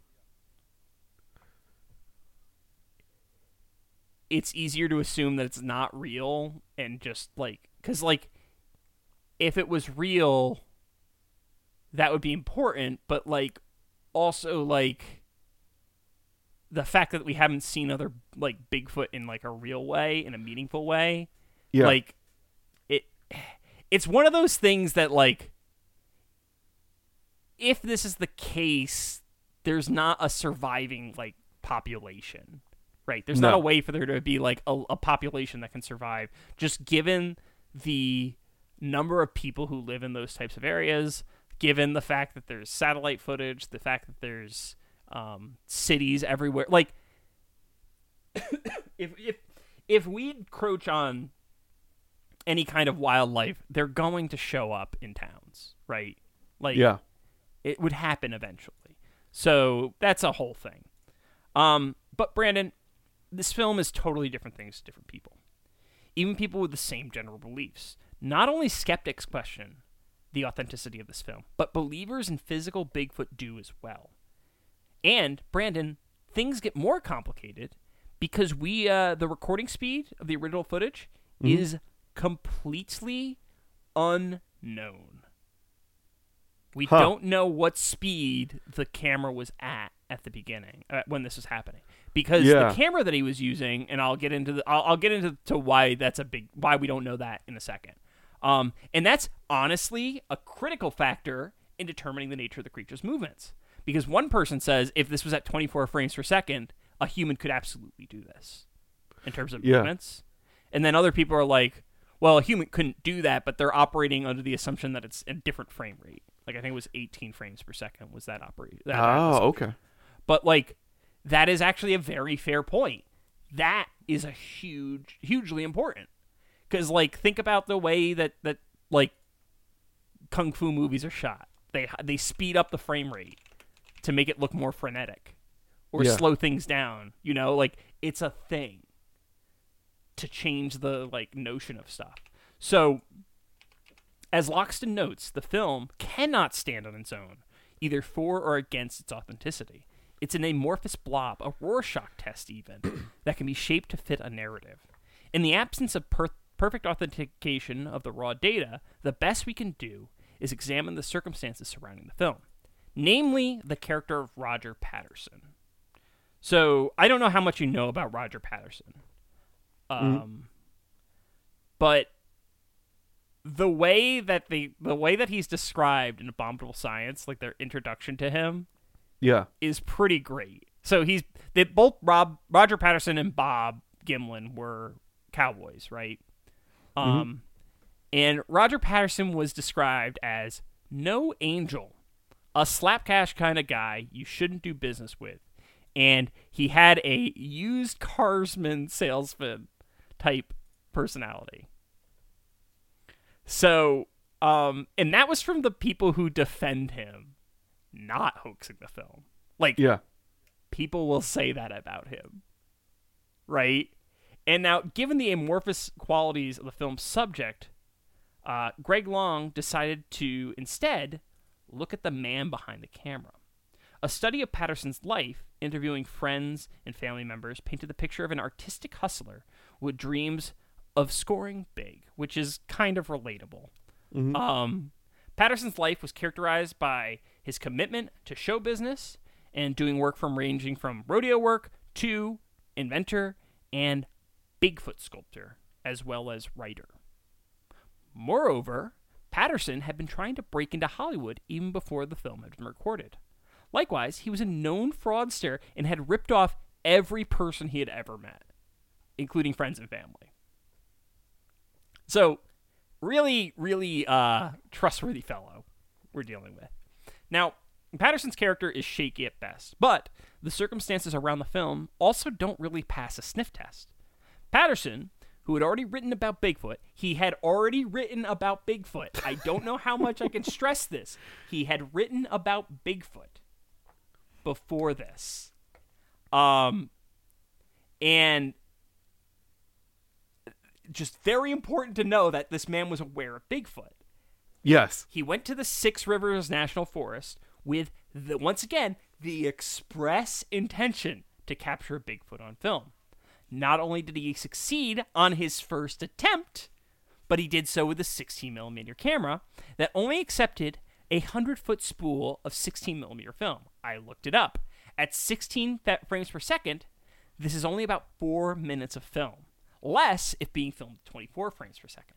Very important. So a quick Like- interjection about um, film speed and your human ability to move and all that. Um, So the difference, the percent change from um, 16 to 24 is fi- is 50 percent, right? So you're talking about a a delta of half. Like someone's moving basically twice as fast as a human, or exactly the speed of, of a human. That that's the percent change between 16 and well, it's, 24. it's not quite ha- it's not quite twice. It's 1.5 times as fast. Yeah. And if we're talking 18 to 24, then we're talking 33 and a third percent. Yeah. So so it's it's significant. Like It's ex- delta, it's very significant. the delta is very important. Knowing the frame rate something is filmed at is essential, Yeah. right? Because that tells you exactly how fast you should play it back. And now I want to remind people 24 frames per second is like television, cinema, things along those lines. Like Yeah. traditional film is usually at 24 frames per second. Except The of Hobbit. actors and stuff like that. What did they do? Was the Hobbit at, at uh, The Hobbit was like something I forget. oh People were yeah, they did some weird shit. Yeah, okay, yeah, no, I remember that now.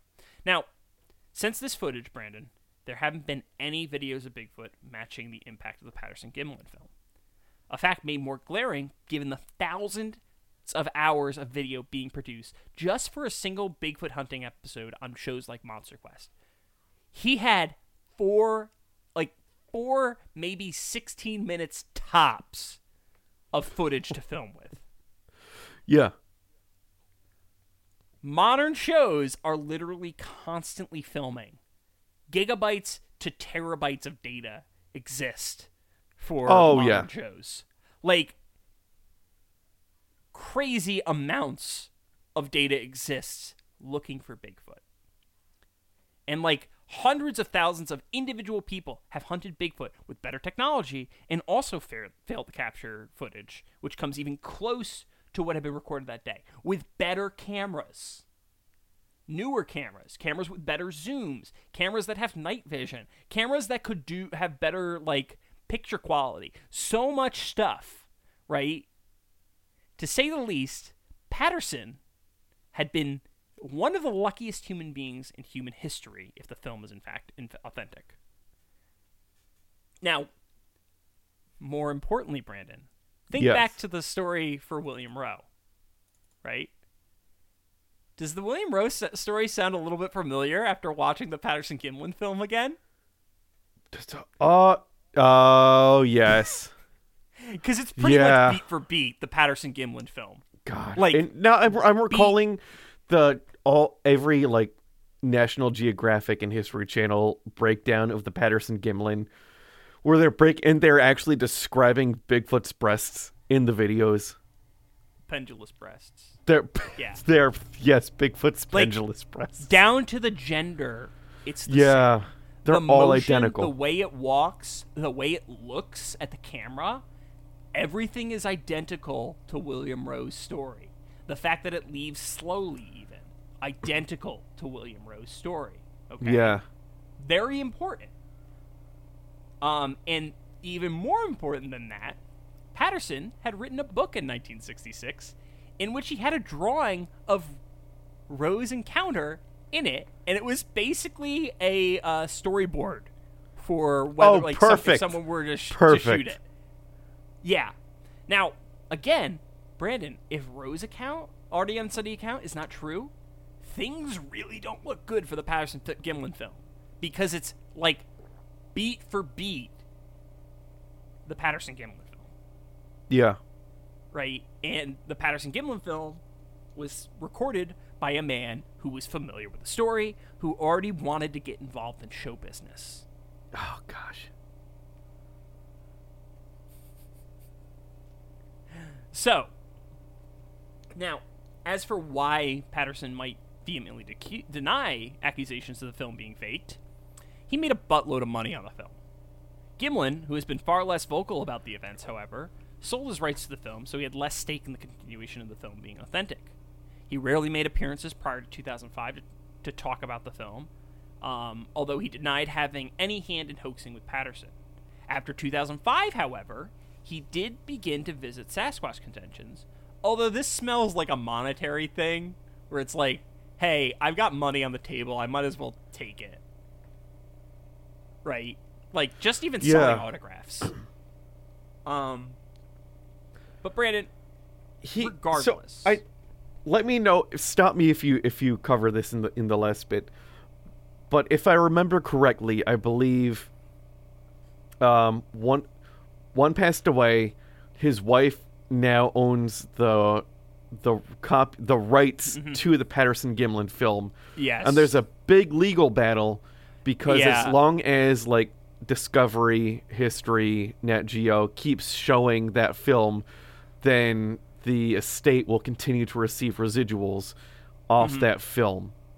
Yes.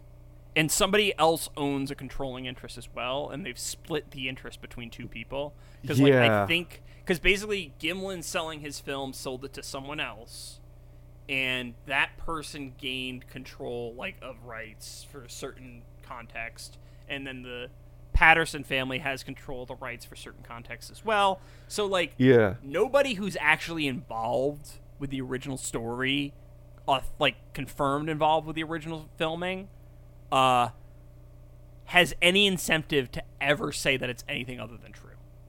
Correct. Yes. Because if anyone says that it's anything other than true, their money, their cash cow dries up. Yeah. Like, full stop. They no longer have the source of income. Like, it doesn't take a rocket scientist to make the connection of maybe they might be lying for the sake of this. But, like, once again, I can't outright say it's a fake. What I can say We can't say it's a fake, but we can say there is a very strong monetary incentive for the people who own the film for it so- to not be a fake. for it to never come out to be false. Correct. So, like, I can't confirm or deny it, but like in my heart of hearts, I know that it's like I I consider it fake. Yeah. Um, but Brandon, like, regardless of what what what regardless of whether it's true or false, this film has made an indelible mark on the human consciousness. Right? It absolutely haunts the minds of those who seek it, leaving us to ponder on the nature of life in the natural world. For some, this results in acceptance of cryptids in the paranormal. For others, it drives them to explore the natural world scientifically, recognizing even the mundanities of the world belie surprising complexity.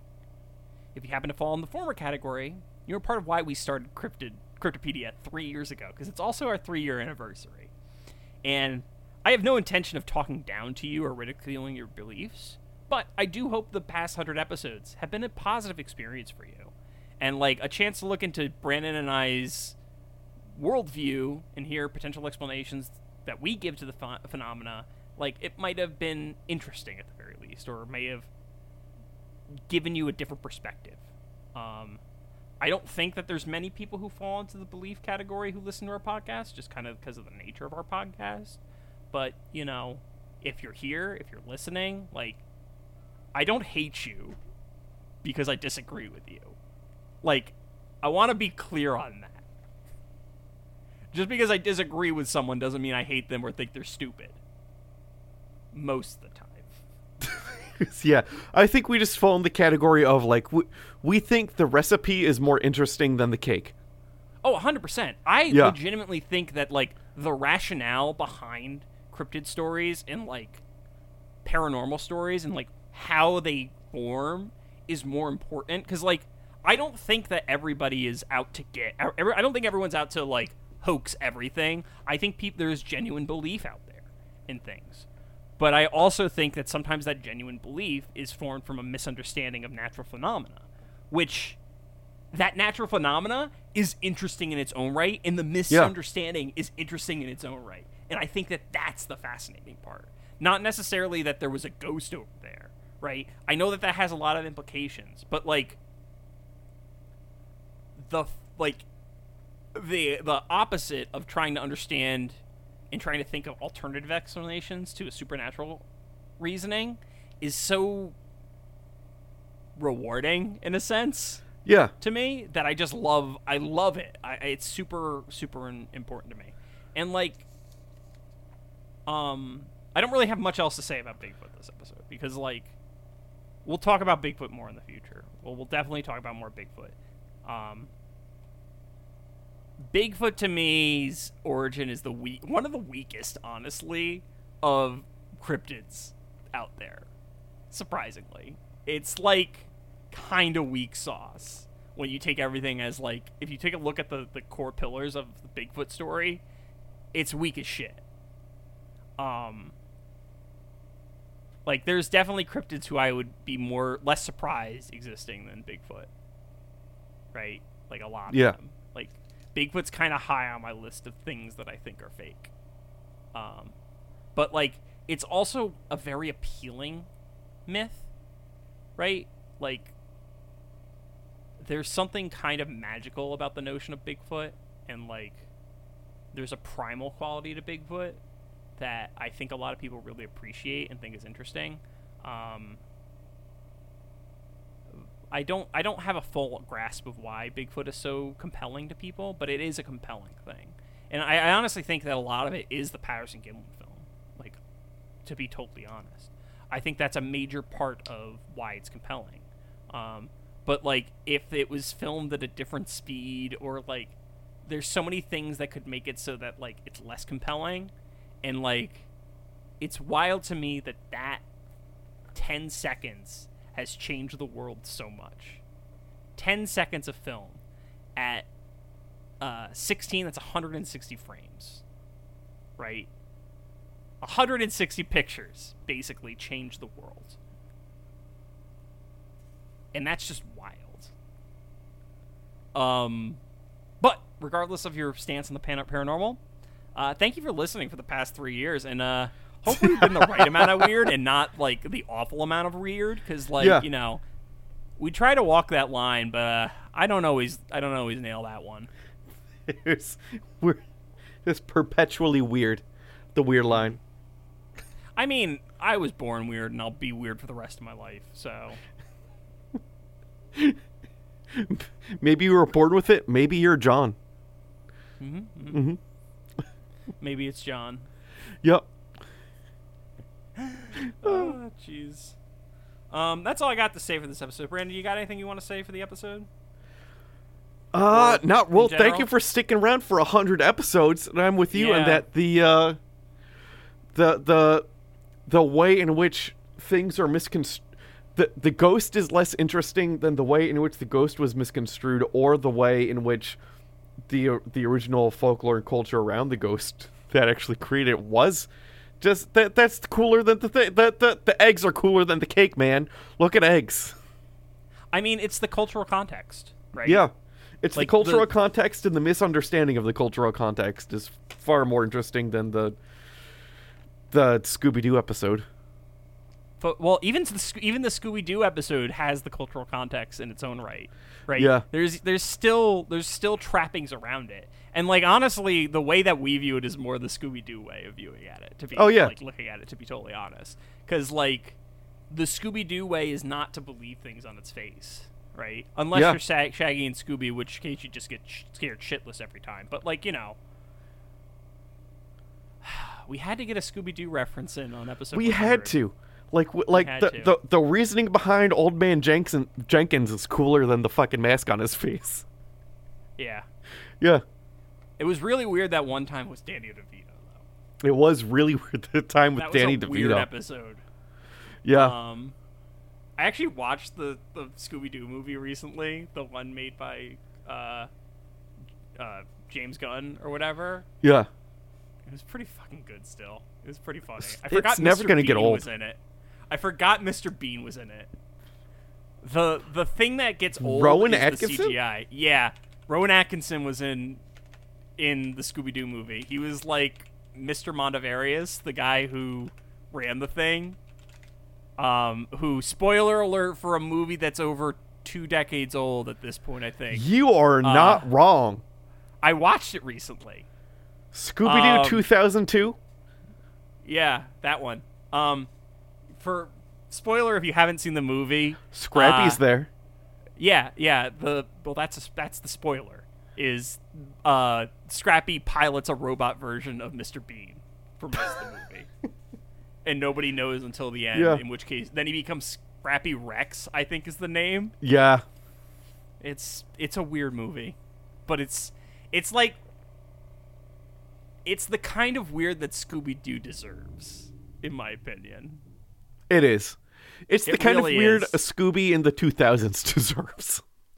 they uh, they really did it justice honestly like there's also a scene uh the episode's done by the way um there's also a scene there's a scene in the scooby-doo movie where like smoke is coming out of the mystery machine and like Oh, shaggy yes. and scooby are making like food or like crepes or something Yeah. like that or something along those lines. They're like cooking something and there's smoke coming out of the mystery machine. It's like, I see what you fuckers did.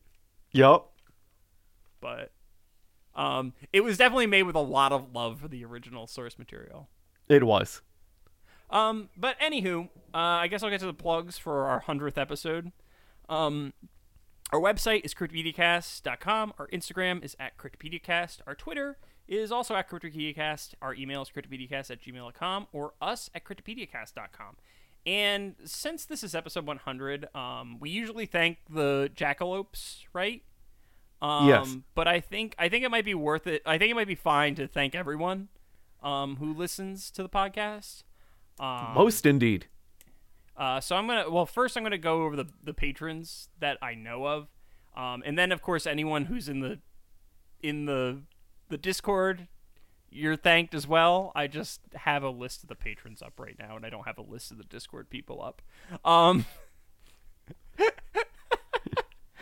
um, so Brandon, why don't you thank our jackalopes, and then I'll thank our our other folks. Sure. All right. Well, then thank you to Clay Sinclair. Just did a face reveal. Marty Von Party, Bird Schneider, Jonathan Shepard, and Matthew with the Y Smith.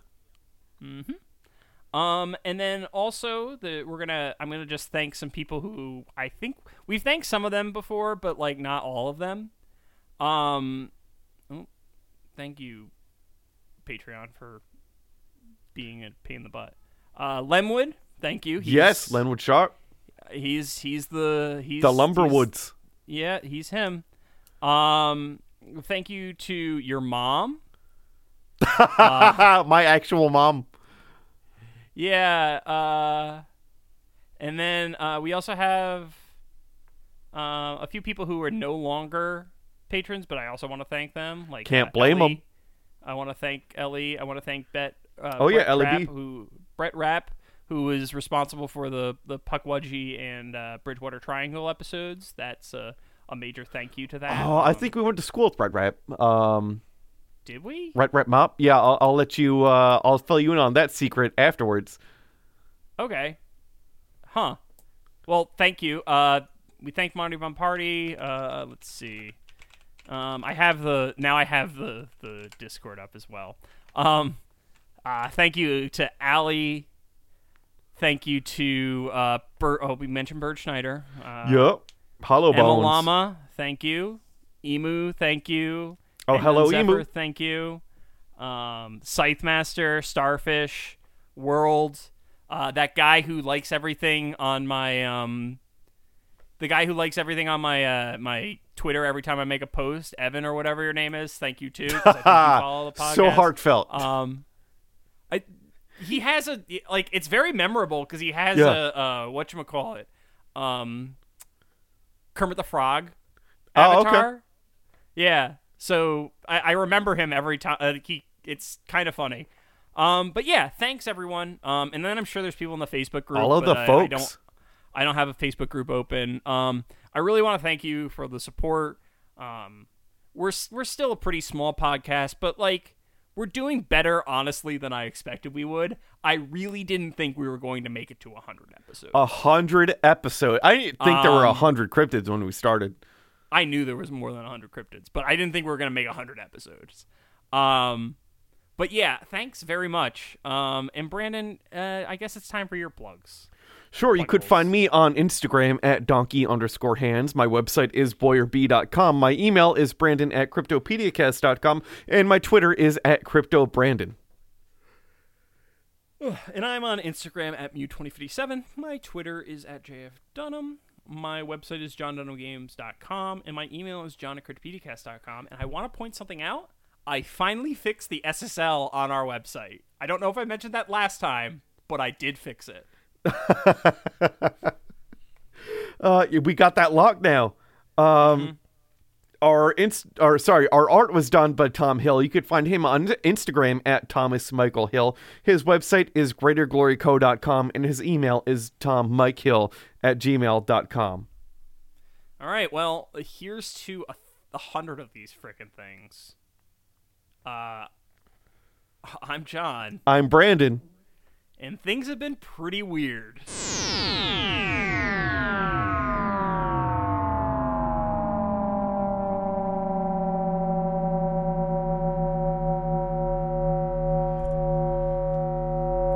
We're doing a pee break.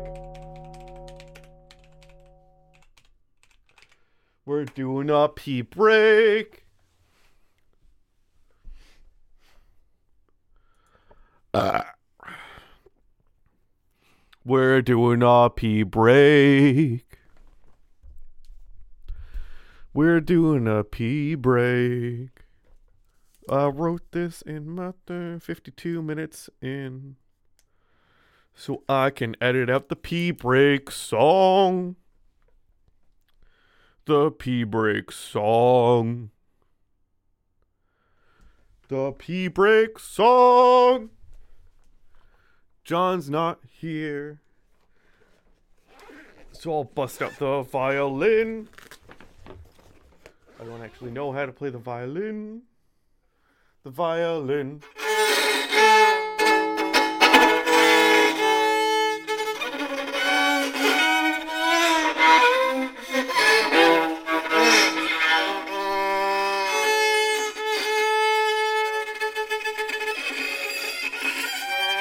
Ta-da! I don't know how to play the violin, but John's not here. So he can't tell. Unless his headset is Bluetooth, but I don't think it is. He's taking a big old poop. A big old dookie.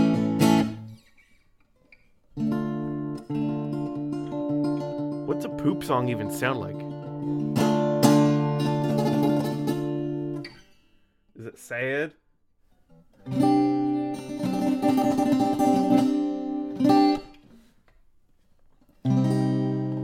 I think poop can be sad, kinda.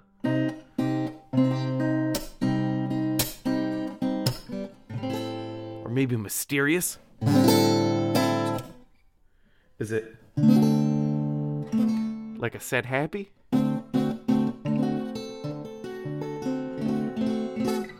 Or is it a relaxing shit?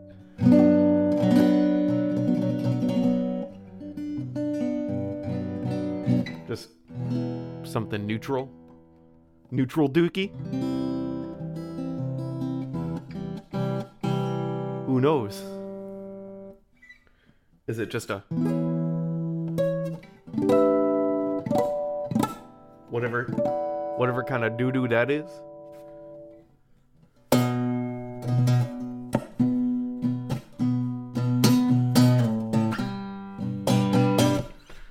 Who even knows, man? Is it something with corn? Corn dookie? It's the sound of corn in your doo doo. What's uh What's dookie even sound like?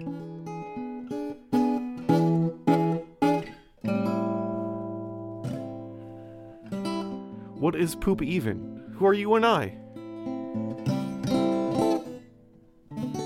What is poop?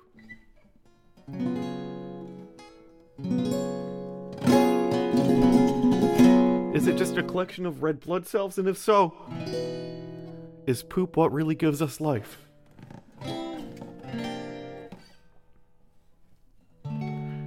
Is poop the reason for the universe?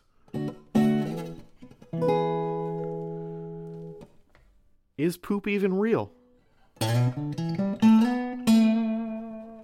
Sometimes I wonder what poop is.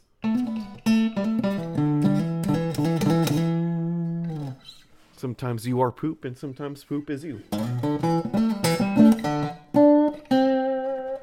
But sometimes poop doesn't even exist. Sometimes you sit down, and it's just a fart. But isn't that just life?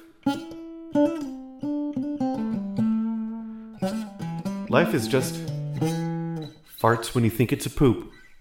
And I think we really just need to remember that. Sometimes it's just you.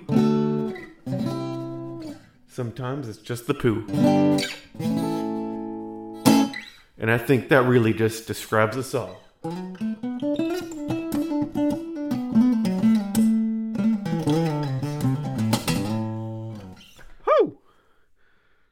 Taking a long one.